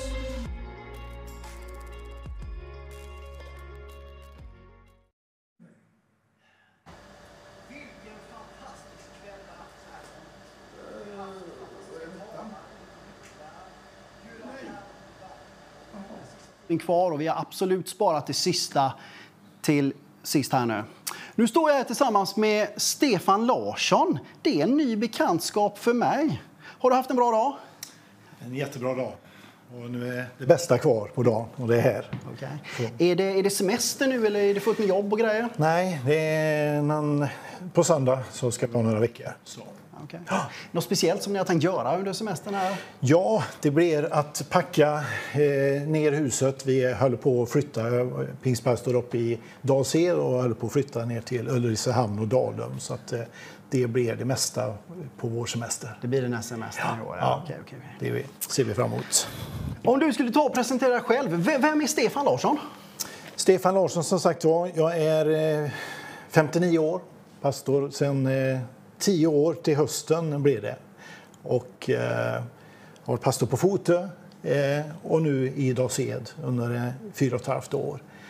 Och, eh, jag är gift med Ingela och vi har eh, tre barn och fem barnbarn. Så mycket åt, eh, den tid som vi har ledigt, den eh, lägger vi med våra barn och barnbarn eh, som ja, är viktiga. så. Annars är det Guds verk som, som alltid ligger överst för oss. Okay. Härligt att höra. Eh, hur mötte du Jesus? Eller hur blev Jesus mer än ett ord för dig i ditt liv? Hur gick det där till? Jag växte upp i en, en kristen familj. Mamma och pappa kom till tro eh, lite senare i livet så det var brinnande, det var, det var på riktigt kändes det som. Men eh, jag tappade bort det där själv. Vi var med i en församling men blev lite sval och tappade bort det. Min fru var väldigt engagerad och, och jag eh, tog liksom lite marktjänst och tog lite, ja, jag gled ifrån det. Så det var faktiskt så att under en ganska lång period, 20 år nästan, så var jag bara, jag fanns med men det, det, det, det liksom levde inte. Men av nåd så fick jag möta Herren igen.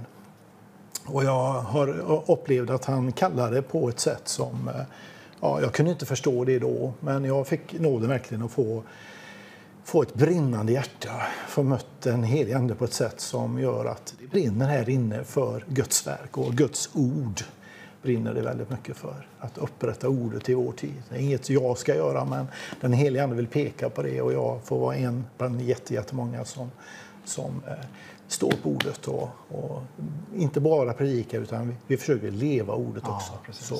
Varares görare står det i Bibeln. Det är ju precis. jätteviktigt. Ja, lite så.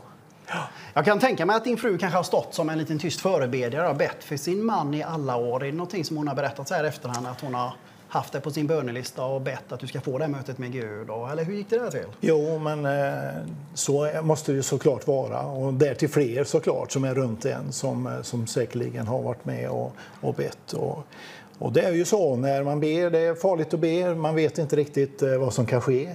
Och kanske inte att det var så hon hade tänkt att det skulle bli heller. Nej, eh, var lite kanske oväntat. Men, men så är det. Gud gör, om du ger ditt hjärta så kan Gud göra vad som helst. Så, det är min tanke. Ja, precis. Eh, jag har förstått det rätt att du har inte alltid varit pastor utan du har klivit ut i pastortjänst på äldre dag. Så, så gammal är du inte än, men, ja, men lite senare i livet. Ja. Eh, ofta tänker jag att man, man, får en kallelse i unga år som tonåring, man möter Gud, blir bibelskola, ungdomsledare och så går, vi, går det vidare. Men har du, har du, hur gick det här? Det var spännande. Har du lust att berätta lite? Hur, hur kallade Gud dig mitt i livet att kliva in och bli herde och pastor i den svenska kristenheten? Ja, eh, ja jag har jobbat som sagt var och den, den senare delen innan jag eh, liksom bytte då så jobbade jag som mellanchef för eh, Trafikverkets färjerederi. Jag var chef för färger helt enkelt. Och, eh, det var, eh, det, var, det var en sträcka. Jag, jag hade mitt kontor ute på Hälsö, som det heter, i Öckerö kommun. Och eh, när jag på morgonen, i det här, när jag upplevde att Gud kallade tillbaka så, så, så var det en sträcka, eh, en horisontlinje som jag körde med bilen varje morgon. Och just i den där horisontlinjen så, så talade Gud på ett eh, ganska påtagligt sätt. Och jag fick en känsla av att jag längtade bort. Och, och så gick det tid och många saker hände och jag kom tillbaka till Gud. Jag har förstått att det var inte, jag längtade inte bort utan jag längtade hem. Och, och, i, den där, i den där hemlängtan till Gud så hade Gud en kallelse på mitt liv. Men det tog lite tag för att man när man är liksom 48, 47, 48 och då tänker man sig inte riktigt så. Utan då, eh, då, då, då får Gud övertyga en på olika sätt och det ska jag göra med mig. Okay. Men eh, jag gav mig och jag har inte ångrat en sekund. Härligt. härligt. Så.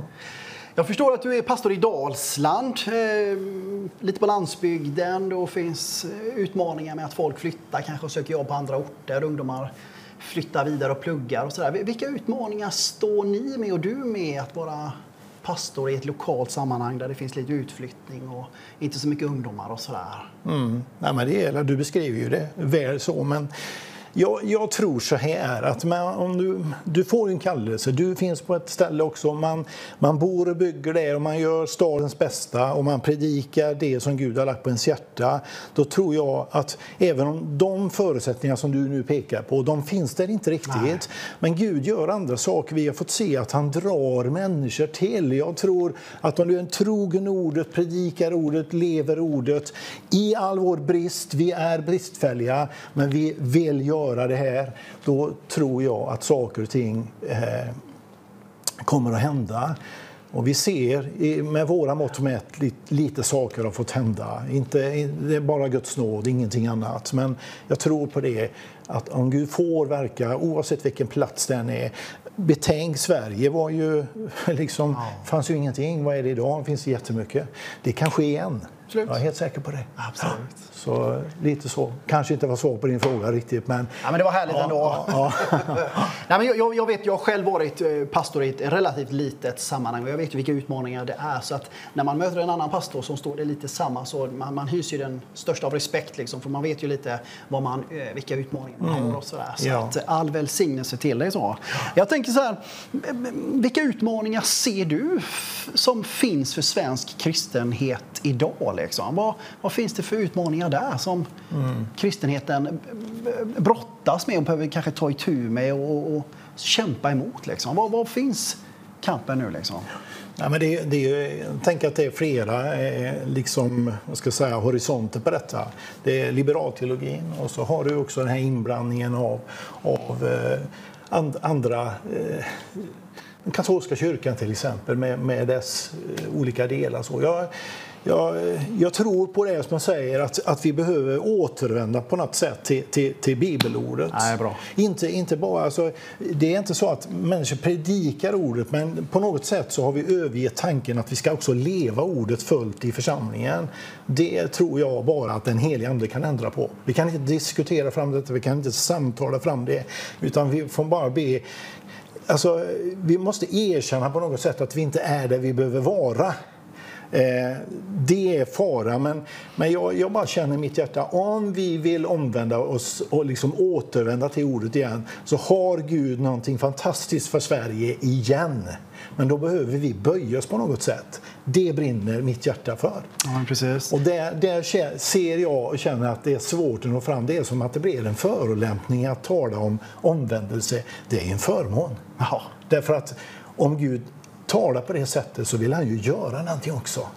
Det vill vi vara med på, tänker jag. Både du och jag. Ja, ja, absolut. Jag, jag hakar på på en gång. Nej, men jag tänker, är man sjuk liksom, då måste man ställa rätt diagnos. Och ja. Så är det med kristenheten också. Vi kan ju inte blunda för det som, som är ganska uppenbart. Och vi behöver ju nämna det vid namn och så behöver vi styra skutan åt ett annat ja, håll. Helt, helt älska när man möter en pastor som bara brinner för att Guds ord ska vara rättsnöret. Liksom. Ja. Det är, jag tror på en annan sak också, lite där, jag har mött det. Vi, vi är ju på nätet mycket idag, vi samtalar och vi uttrycker oss. Ibland så blir det fel, och, men många gånger så blir det också rätt. Jag tänker någonting som jag tror vi lider under, eh, av under kristenheten idag. Det är fem tjänstegåvor. Det ska vara fem tjänstegåvor. Det ska vara hela den här pamfletten åt tjänstegåvor i funktion. Idag saknas det några stycken. Det är mycket herdar, det är bra med bra herdar. Lärare, det är bra med bra lärare. Få apostlar, kanske få evangelister som kanske inte får den friheten som behövs. Den där spetsen ut sådär. Och profeten som också säger det är inte bra här. Vi behöver tajta till det. Och det här behöver vi få igång så att det blir liksom, det, det är ju det, hela den andliga kostcirkeln vi pratar om. Ja. Tillsammans hela tiden. Men det är som att det får inte plats riktigt. Men vi får be för det, att alla får plats runt det där bordet så att Guds vilja kan ske. Jesus var ju alla fem. Och sen så fördelar han det på fem. Och nu ska de samsas för att det ska bli som Jesus har tänkt. Så, så, och de finns ju där satta för att bygga upp och utrusta så Guds församling. Så, så de behövs ju. Så är det ju. De är ju viktiga. Liksom. Så de är jätteviktiga. Så. Om vi skulle vända på frågan, vilka ljusglimtar ser du i svensk kristenhet som du skulle vilja belysa och säga det här behöver vi göra mer av i svensk kristenhet? Vad, vad har vi då för någonting? Ja, men alltså jag, jag, jag, du har varit inne på det lite grann, men, men ja, bring texten lite. Nej, men alltså jag, om du tittar på kanalen här och flera andra kanaler så, så möter vi människor som Gud har sett, sett en eld i. Eh, och, och det tänker jag, det blir för mig kvitto. Liksom jag möter många människor, inte minst äldre människor idag, som Gud har fått röra. Och extra glädjefullt är det ju såklart när man möter unga människor som man ser har en längtan efter det som är på riktigt. För jag tror att många eh, under en period när det inte har varit så där utan vi har liksom kanske gjort det lite smalare och, och bekvämare och så där, så har man tröttnat på det. Men, men det finns en längtan bland människor. Det är ju, det är ju den där, eh, liksom det som man känner att man blir glad över. Och jag hör ju på flera, jag har hört några stycken som har talat om den här satsningen som, som, som görs nu. Och då hör man ju att det brinner. Och när man får, ta, får höra den här elden, den här längtan efter väckelse. Ja, precis. Längtan efter att det ska bli annorlunda, längtan efter att människor ska få bli frälsta, befriade och helade. Då gläder sig mitt hjärta så. Ja, Jag skriver under på allting. Det är sån förmån att få koppla ihop med andra. Man, man själv försöker brinna och, och tjäna Gud och så är man den där ensamma då. Många gånger kan man uppleva som, en- som en sticka. Men så kopplar man samman i en sån här konferens med många andra och tillsammans så blir vi ju en stor eld eller en stor fackla Ja. som verkligen kan beröra. Och det, det har gett mig mycket själv och, och sen är det en förmån att få dela med sig av Guds ord också. Så att, eh, Så det. det finns ju många vinster med den här satsningen Frihet har ett namn. Så Ja, att, eh, amen. Jag tänker så här innan vi ska gå till en sång här och eh, sjunga en lovsång tillsammans. Så har du lust att bara be en kort, kort liten bön för dem där ute som, som, som är med och lyssnar, oss, som lyssnar med oss här ikväll? Och det, jag vet att det kommer finnas många människor som kanske kämpar med saker och ting. Det kan ju Ja. vara allt möjligt. Stora saker, små saker. Det kan vara liv och död, det kan vara eh, gamla grejer och det kan vara nya grejer som har kommit. Har Ja. du lust att bara stå tillsammans med dem och be en bön att de ska få uppleva den frihet som Jesus erbjuder. Amen. Gärna. Varsågod. Ja, Herre, du hör eh, vad vi samtalar om och du hör det här som, vi, som Daniel talar om nu, Herre. Och vi vet att människor har blivit sargade. Vi, vi läser i ordet, Herre, där du, där du säger att eh, de är rivna, de är slagna, säger du, Herre. Och så är det i vår tid också. Vi är rivna och slagna på olika sätt. Livet far fram eh, med oss på olika sätt. Men Herre, du är densamme. Du är densamme och du kan göra samma saker med oss i, idag som du, det som vi läser om i ordet. Du vill hela, du vill upprätta, du vill frälsa och du vill hjälpa oss och styra in våra fötter på den här vägen som är så eh, underbar att gå på, Herre. Tack för att du har det bästa för var och en som lyssnar, Herre. Du ser om vi sätter människor med behov ikväll som bara längtar efter att de ska få höra någonting som de har, har längtat att få höra. Ett, ett befriande ord, någonting som de upplevde var rätt in i deras situation. Tack för att du är densamme, Herre, igår, idag för evig tid. Och tack för att kraften är också densamma, Herre. Så du kan hela, Herre, människor som sitter med, med saker ikväll, Herre. Jag bara upplever att det är någon som är med, med migrän, en kronisk migrän på något sätt som ska få bli helad och befriad ikväll i Jesu namn. Så om du bara lägger din hand på, på ditt huvud så, så ska du vara helad i Jesu namn. Vi bara tackar dig, Herre. Tack för att du är, Herre, den som du har sagt dig att vara. Och tack för att vårt land än en gång ska få uppleva en väckelseperiod, Herre. Tack för att ditt ord får lyftas fram, Herre. Det är kraft i evangeliet, Herre. Sån kraft så att, att eh, hela Sverige en gång har blivit, eh, Herre, många, Herre, har blivit frälsta. Vi tror och nio, Herre, på att du ska komma med en sån period i vårt land igen, Herre. Vi bara tackar dig i Jesu namn. Amen. Halleluja. Jag ser fram emot att höra dig förkunna om en liten, liten stund. Och jag vet att du kommer få ett ärende, ett, ett budskap som kommer att lyfta dig, kommer att hjälpa dig och kommer erbjuda frihet rakt in i din situation. Så nu skulle jag uppmana dig att nu tar du fram fjärrkontrollen eller trycker på datorn, på telefonen och höjer volymen två, tre steg till. Så ska vi kliva in i en lovsång och efter den lovsången så kommer vi låta Stefan att predika och dela Guds ord med oss. Så nu tar vi en lovsång tillsammans. Amen. Då ska vi gå till Johannesevangeliets första kapitel så ska vi läsa ifrån den eh, sjunde versen och framåt till den, eh, 17, eh, den sjätte versen till sjuttonde. Står det så här. En man trädde fram sänd av Gud. Hans namn var Johannes. Han kom som ett vittne för att vittna om ljuset, för att alla skulle komma till tro genom honom.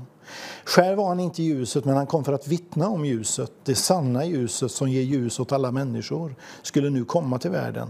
Han var i världen och världen hade blivit till genom honom och världen kände honom inte. Han kom till sitt eget och hans egna tog inte emot honom.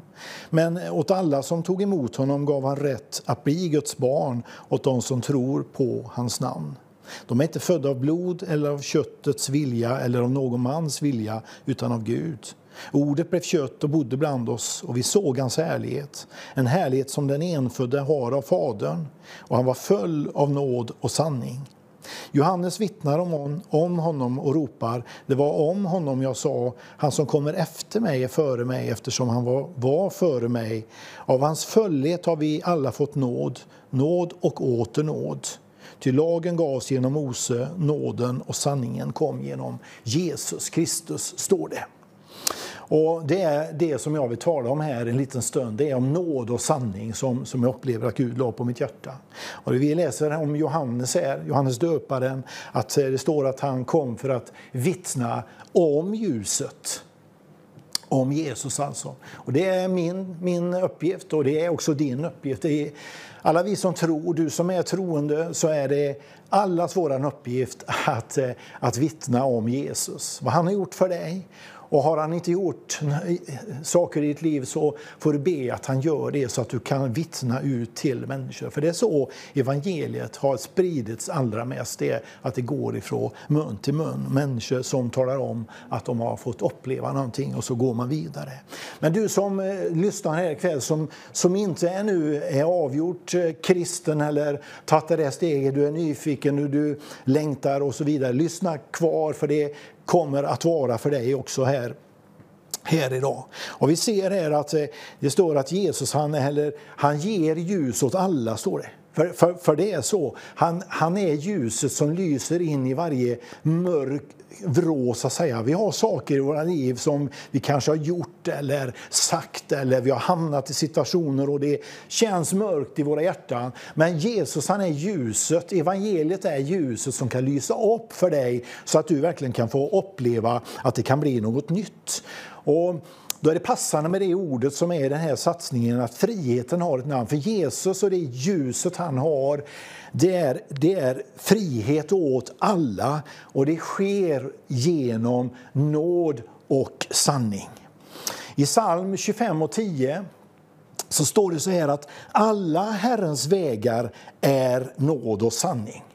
Alltså allt, allt som Herren gör är nåd och sanning. Det är liksom huvudfåran, där finns nåd och där finns sanning. Och jag fick en bild för några år sedan som passar bra på, på det här med nåd och sanning. Eh, det var liksom att det är en väg, en väg som, som går rätt fram och det är branta sidor på, på på, eh, på, på, sidan om vägen på bägge sidor. Och, och, det är farligt att köra därför att du måste ju hålla dig på vägen. Eh, och skulle du köra ner så kör du ut av så att säga. Eh, men då finns det vägräcken. Man bygger vägräcken för att man ska hålla sig på vägen ifall det skulle hända någonting så att säga. Och då är den bilden jag fick det är att vägen, det, det är vårt liv. Det är den sträcka som vi kör. Det, är också vårt liv som troende kristna, så att säga frälsta.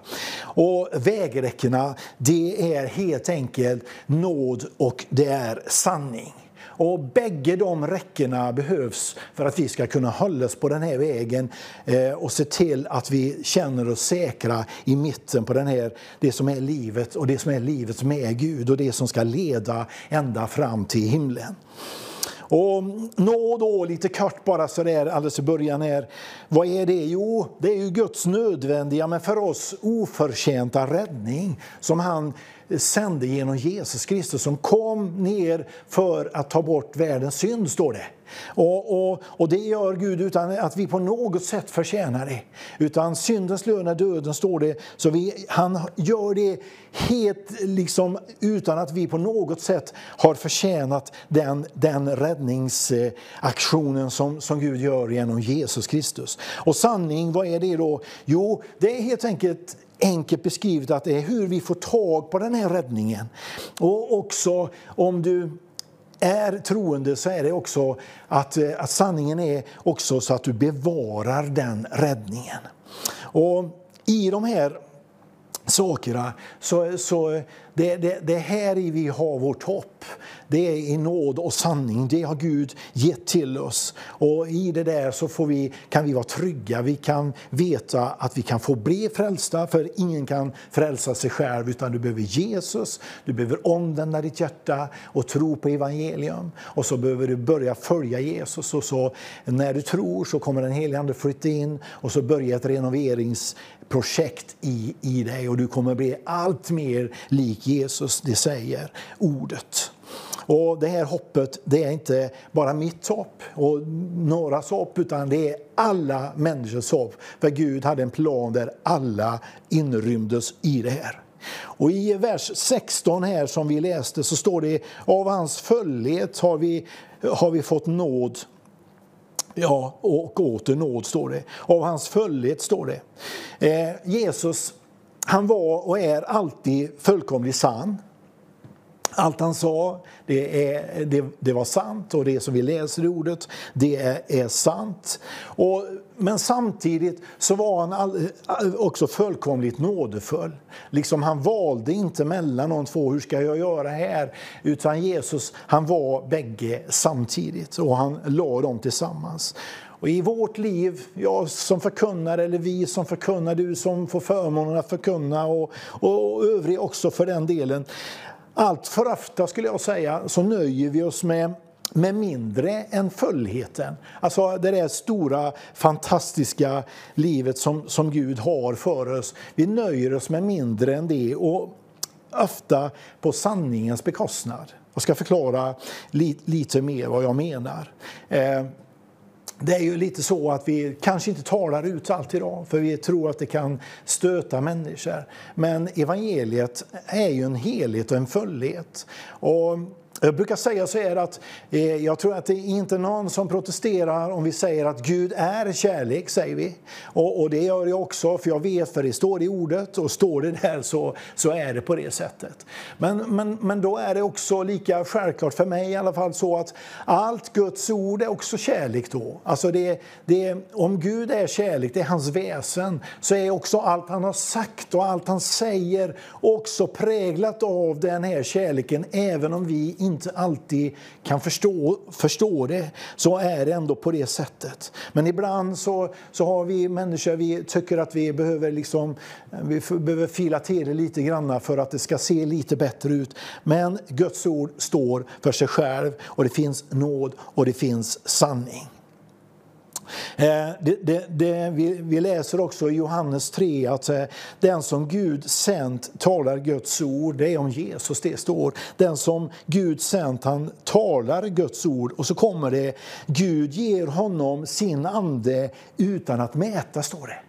Det där är ett bibelord som jag har fastnat på och fastnat i. För jag tror att det är en beskrivning på vad vi behöver se och uppleva idag. Ju mer Guds ord vi talar ut, ju mer Guds ord vi tar emot, ju mer Guds ord vi lever ut, så att säga, ju mer av den helige Andes kraft och verk får vi över våra liv. Den som Sen, den som Gud sen talar Guds ord. Gud ger honom sin ande utan att mäta och det är väldigt mycket det. Jag tror att vi kan få uppleva mer av det här. Vi kan få uppleva Andens kraft och verk över vårt liv. In i, in, in i de gåvor som Gud kanske redan har, har lagt ner. Och, och, och har du inte som du upplever att Gud har liksom kommit över ditt liv på det sättet med andedopet så är det också en bra kväll där du kan få få längta och be Gud om att han döper dig i ande och kraft. För det är det som, som gör hela det här att det liksom tar sig framåt. Gud har tänt en eld i mitt hjärta och det är den helige Ande som driver, även när det blir svåra eh, saker. Jag sa förut här att eh, att jag har inte ångrat en sekund. Det betyder inte det att det inte har varit många sekunder som är jobbiga. Det handlar inte om det.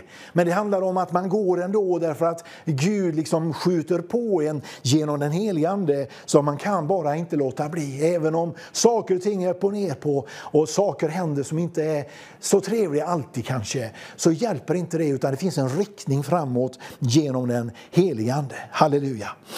Och, eh, så står det vidare i, vers 16 att, eh, att vi har fått nåd och åter nåd, står det. Det är väl vackert, det är väl fantastiskt att nåd och åter nåd. Och det betyder helt enkelt att tar vi emot nåden, så nåden får liksom göra verkan i vårt liv, så får vi mer nåd. Är inte det bra? Alltså det är ju fantastiskt att Gud gör så att vi tar emot nåd eh, och, och tar vi vara på den nåd som vi får på, på olika sätt. Jag ska visa lite mer så du förstår. Så, så ökar det här bara i kraft hela tiden. Och det jag talar om då det är att vi tar eh, emot nåden så att den blir till nytta så, så att vi blir frälsta och blir ett Guds barn. Det står i, här att, eh, att den som tog emot honom gav han rätten att bli Guds barn. Och det är Jesus som ger dig den rätten. Om du tar emot hans namn och du omvänder ditt hjärta och tar emot så ger han dig rätten att vara ett Guds barn. Hur stort är inte det? Det är helt fantastiskt. Men Guds nåd verkar också på ett annat sätt. Det verkar att nåd och kraft att tjäna Gud vidare i livet. Och jag ska läsa några verser till för dig så att du är med på den här tankegången. För då går vi till, eh, till Titusbrevet. I det andra kapitlet så står det så här ifrån den elfte versen. Ty Guds nåd har uppenbarat sig frälsning för alla människor. Ser du, hör du vad jag läste? Ty Guds nåd har uppenbarat sig frälsning för alla människor, står det alla medräknade. Den fostrar oss att säga nej till ogudaktighet och världsliga begär och att leva anständigt, rättfärdigt och gudfruktigt i den tid som nu är, medan vi väntar på det saliga hoppet att vår store Gud och frälsare Jesus Kristus ska träda fram i härlighet. Han har offrat sig själv för oss för att friköpa oss från all laglöshet och rena åt sig ett egendomsfolk som är uppfyllt av iver att göra goda gärningar, står det. Det är väl en underbar, eh, en underbar bibeltext. Den når till frälsning för alla. Eh, alla är medräknade. Men det är också nå till kraft för den som redan är troende att leva det där livet som Gud har planerat. Där han börjar att verka och han gör saker, han bygger om saker i ditt liv. Han tar bort det som, som, som bara är skrot och så, så kommer han med sitt och bygger dig med varsam hand. Hur stort är inte det? Och jag är inte säker på att alla tänker att, att nåden verkar på det sättet. Nåden är för frälsning, men nåden är också för lärjungaskapet. Och, och, och det där är, är viktigt för oss. Och det är ju en, en favör som vi får av Gud genom hans nåd att leva i Guds vilja helt enkelt. Och det är en, det är en högre, högre väg, det, det är det bästa livet som vi kan få. Jag har ett liv där jag levde borta från Gud ganska länge. Jag var liksom en, en skugga i församlingen. Jag var där och jag gjorde det jag skulle. Jag liksom var nordisk mästare på att veta hur jag skulle bete mig för att det skulle se ut som jag var en god kristen. Men det fanns inte mycket här inne. Det fanns nästan ingenting där inne. Men, men eh, det livet som jag levde då, då gjorde jag de sakerna som jag tyckte var roliga bara. Det går inte upp en enda dag mot det som jag har fått genom Jesus Kristus, att följa honom. Och då pratar inte jag eh, om att jag blir pastor bara, eller liksom det där. Det är, inte, det är inte så. Vi har olika vägar. Men att leva med Jesus varje dag och ha det levande, att det får vara precis som jag samtalar eller du och jag samtalar med vår fru eller man eller, eller andra personer så, så, så, är jag med Gud varje dag. Jag är med Jesus varje dag. Jag låter den helige Ande få, få lysa i ordet så att, att vi liksom har ett pågående samtal. Ja, Gud, det är det bästa i livet, min vän. Halleluja. Och det står här att nåden har friköpt oss från syndens slaveri. Det är fantastiskt. Du som, som drar på saker, du som eh, som har du, du gör felaktiga saker och du vet att det bränner i ditt liv. Låt Gud få lyfta bort bördan. Det är synd är en kappsäck du inte ska bära. Jesus tog det på Golgata och, och, det gjorde han en gång för alla så du kan få bära dina synder till honom. Be om förlåtelse, få den och så får du bli av med den ryggsäcken och så ska du få ett liv som blir annorlunda. Du kan få frid i ditt hjärta.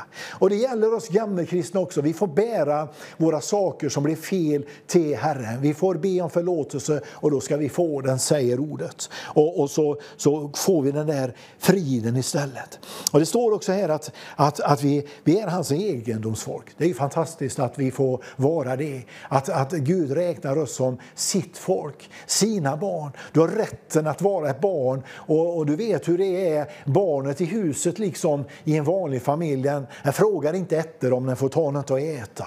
Och, och, och den får saker åt mor och far och så vidare. Hur stor och god är inte Gud då tror du om du är hans barn?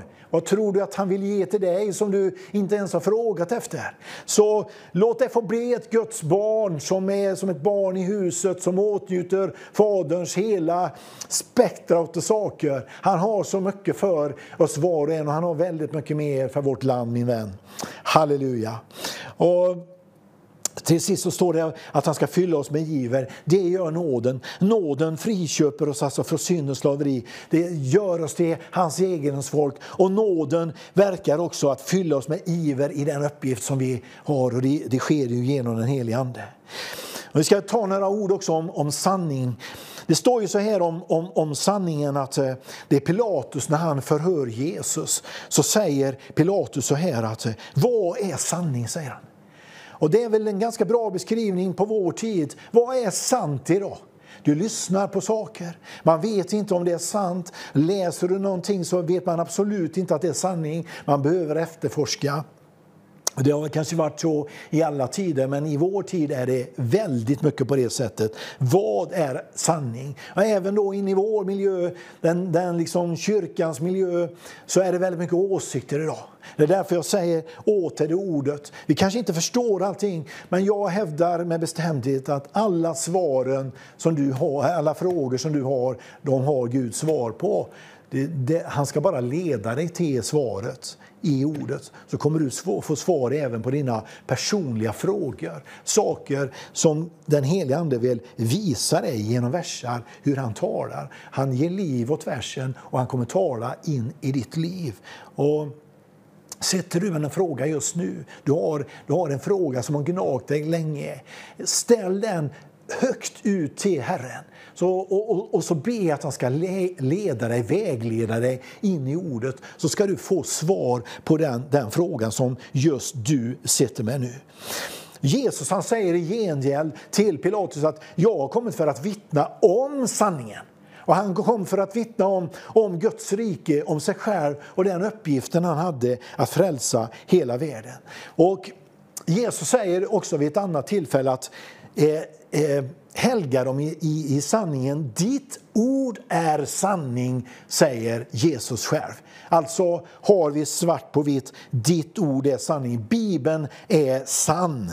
Och så säger Jesus på ett annat ställe också säger att förbli i mitt ord, då är ni mina lärjungar. Alltså då är, om du, är, om, om du tror Guds ord och följer Guds ord och är kvar i det och låter det få forma ditt liv, då är du en Kristi lärjunge. Då är du en efterföljare. Och, och, och, och så säger Jesus, då ska ni förstå sanningen och så kommer det underbara, sanningen och sanningen ska göra er fria. Halleluja! Så att följa Guds ord att lyssna på Guds ord, göra det till sitt eget, leva det i all vår bristfällighet där vi får återvända med saker som blir fel. Men vi följer, vi vill följa därför att Guds ord visar oss eh, eh, att vi ska göra det. Gör vi det där i är den verkliga friheten för dig, min vän som, som saknar den friheten. Det finns inget annat. Man kan köpa en viss frihet, man kan med, med pengar skapa goda miljöer och så vidare. Men den friheten jag pratar om, den som är för ditt hjärta och det som handlar också att bli fri och bli frälst så att du också blir färdig för himlen, den kan bara Gud ge. Den kan du inte på något sätt eh, skapa själv. Och jag satt och förberedde här, så sitter jag, har mitt skrivbord och så är det en ruta sådär och där vi bor och, och säkert många andra platser också så kommer det flugor in ibland när vi har öppna dörrar eh, och sådär. Och så sätter de sig på rutan och, och det surrar och, och, och, och, och så tänkte jag, ska jag släppa ut den här flugan? Och så vrider jag, vrider jag på fönstret och, och den flugan sitter kvar ändå på den där ramen. Jag tänker, vad håller du på med?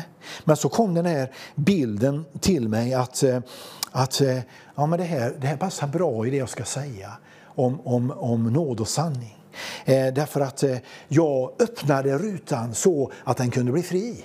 Men den satt fortfarande kvar. Men det där är nåden. Rutan är öppen. Gud har, har, har kommit med nåden genom Jesus Kristus.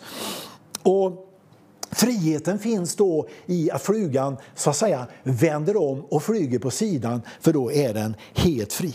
Och därför så är, är den här friheten det, det, det, att vända om, det är ju sanningen då. Sanningen som säger att du måste vända om och bli frälst. Och så ska du få bli fri. Halleluja! Och jag har några sådana här exempel till som jag vill ta för dig lite, lite kort också. Om, om nåd och sanning som Bibeln, som, som Bibeln visar. Det är, det är den här berättelsen om äktenskapsbryterskan som kastas framför Jesu fötter och fariseerna står där och, och, och säger att, eh, att eh, ja, den här kvinnan har blivit ertappad med äktenskapsbrott och mm, lagen säger att hon ska stenas. Vad säger du? Och så säger Jesus de där befriande orden att eh, den som är utan synd kan kasta första stenen.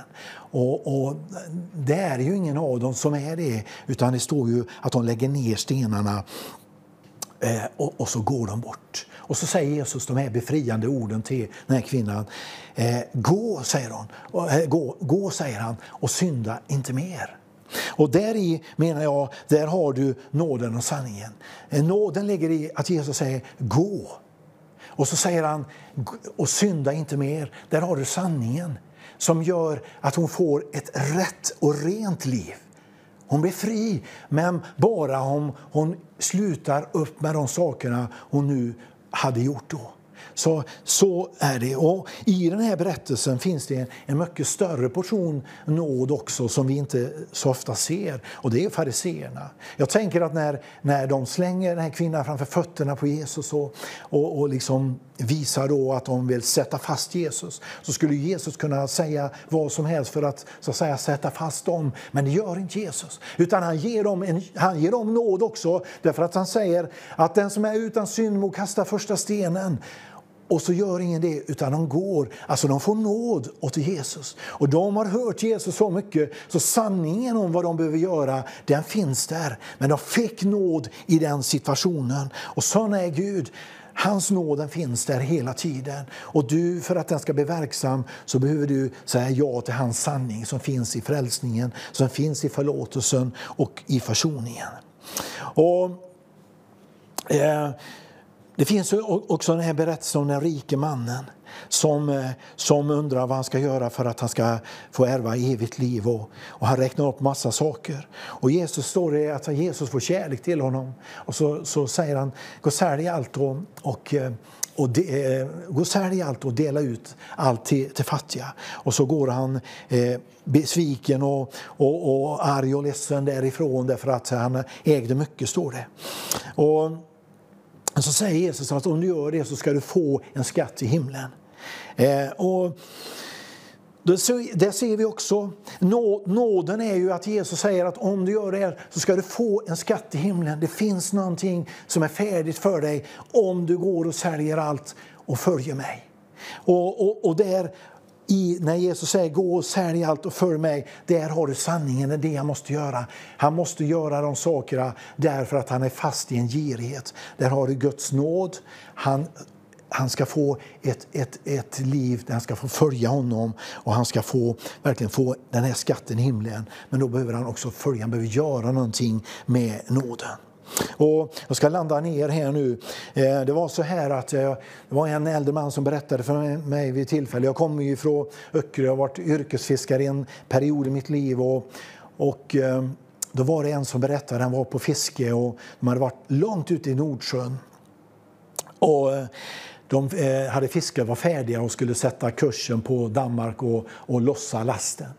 Och de hade enmansvakter, det betyder att en satt i styrhytten åt gången för att man skulle få sova lite grann.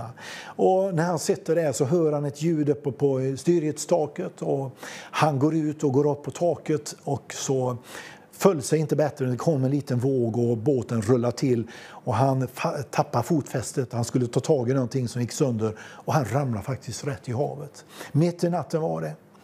Eh, och båten bara försvann, det fanns ingen uppe. Eh, och för att snabba på berättelsen så, så var det någon som kom upp där mitt i natten och skulle på toaletten och tänkte jag går väl upp i styrelsen och tittar också och fann ingen där. Och undrade vad som hade hänt. Jag gick ut och ropade och förstod att någonting hade hänt.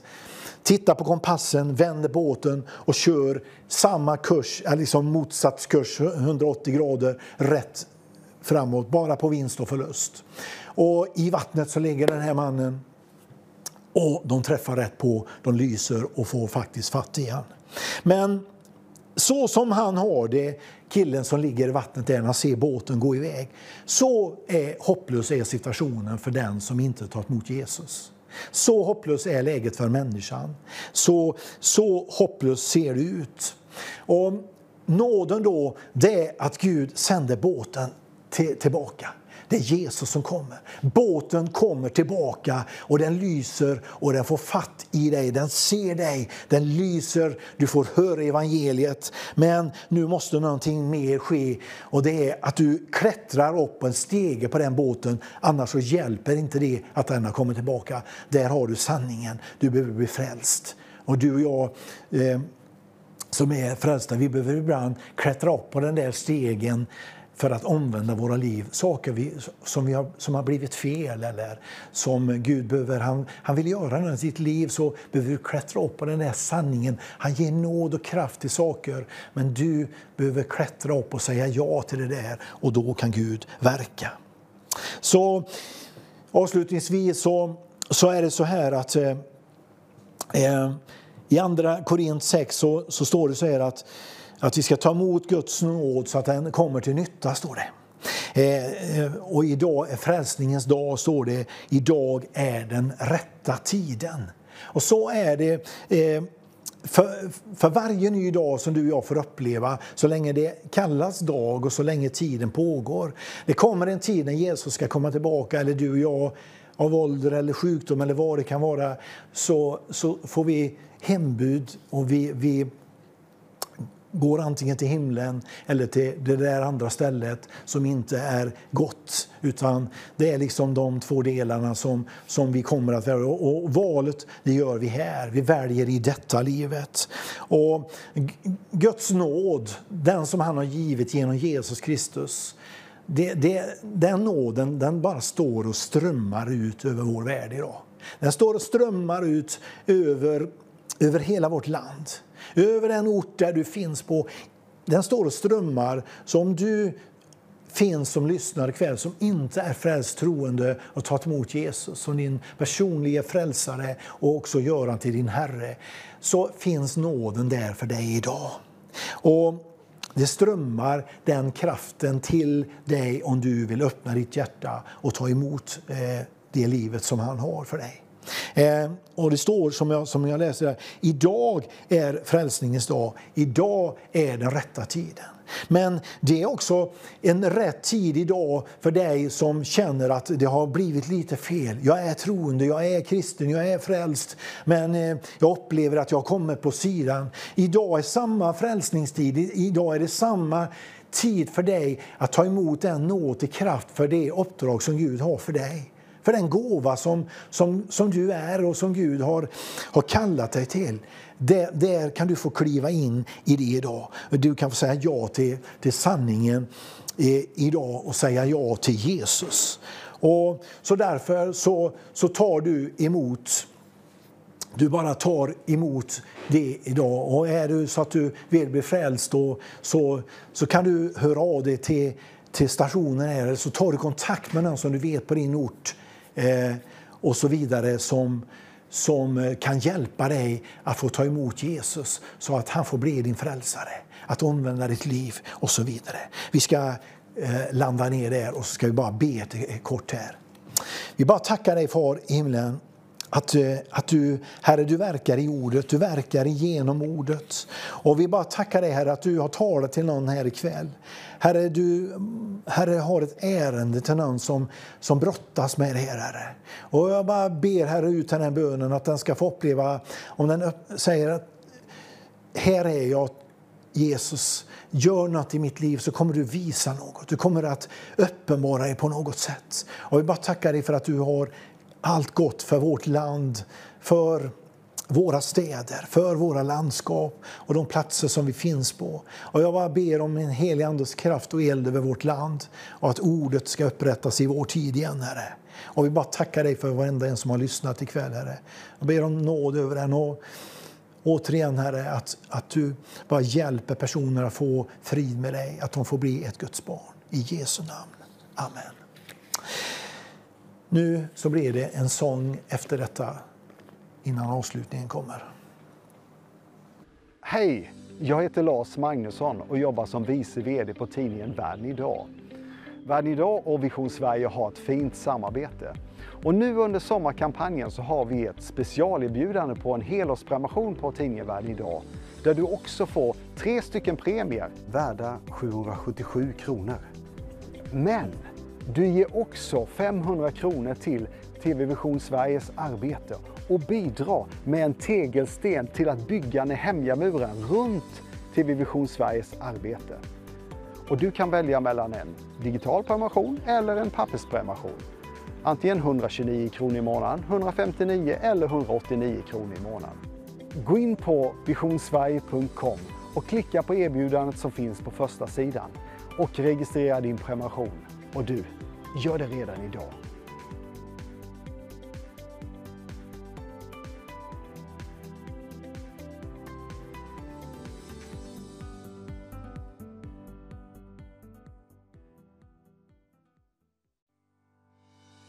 Nehemja bad om att få resa till Jerusalem.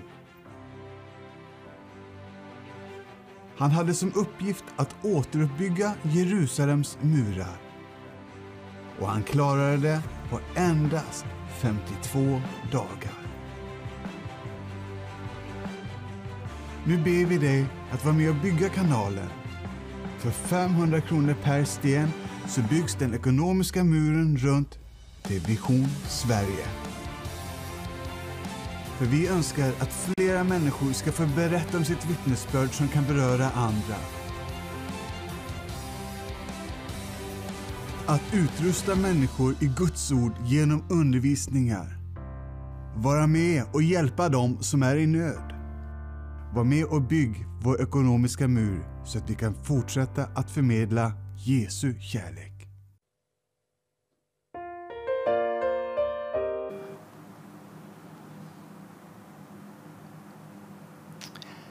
Precis så där är det, att du och jag tillsammans får stå tillsammans med våra böner men också med våra givande för att det här arbetet ska kunna fortgå och bygga vidare.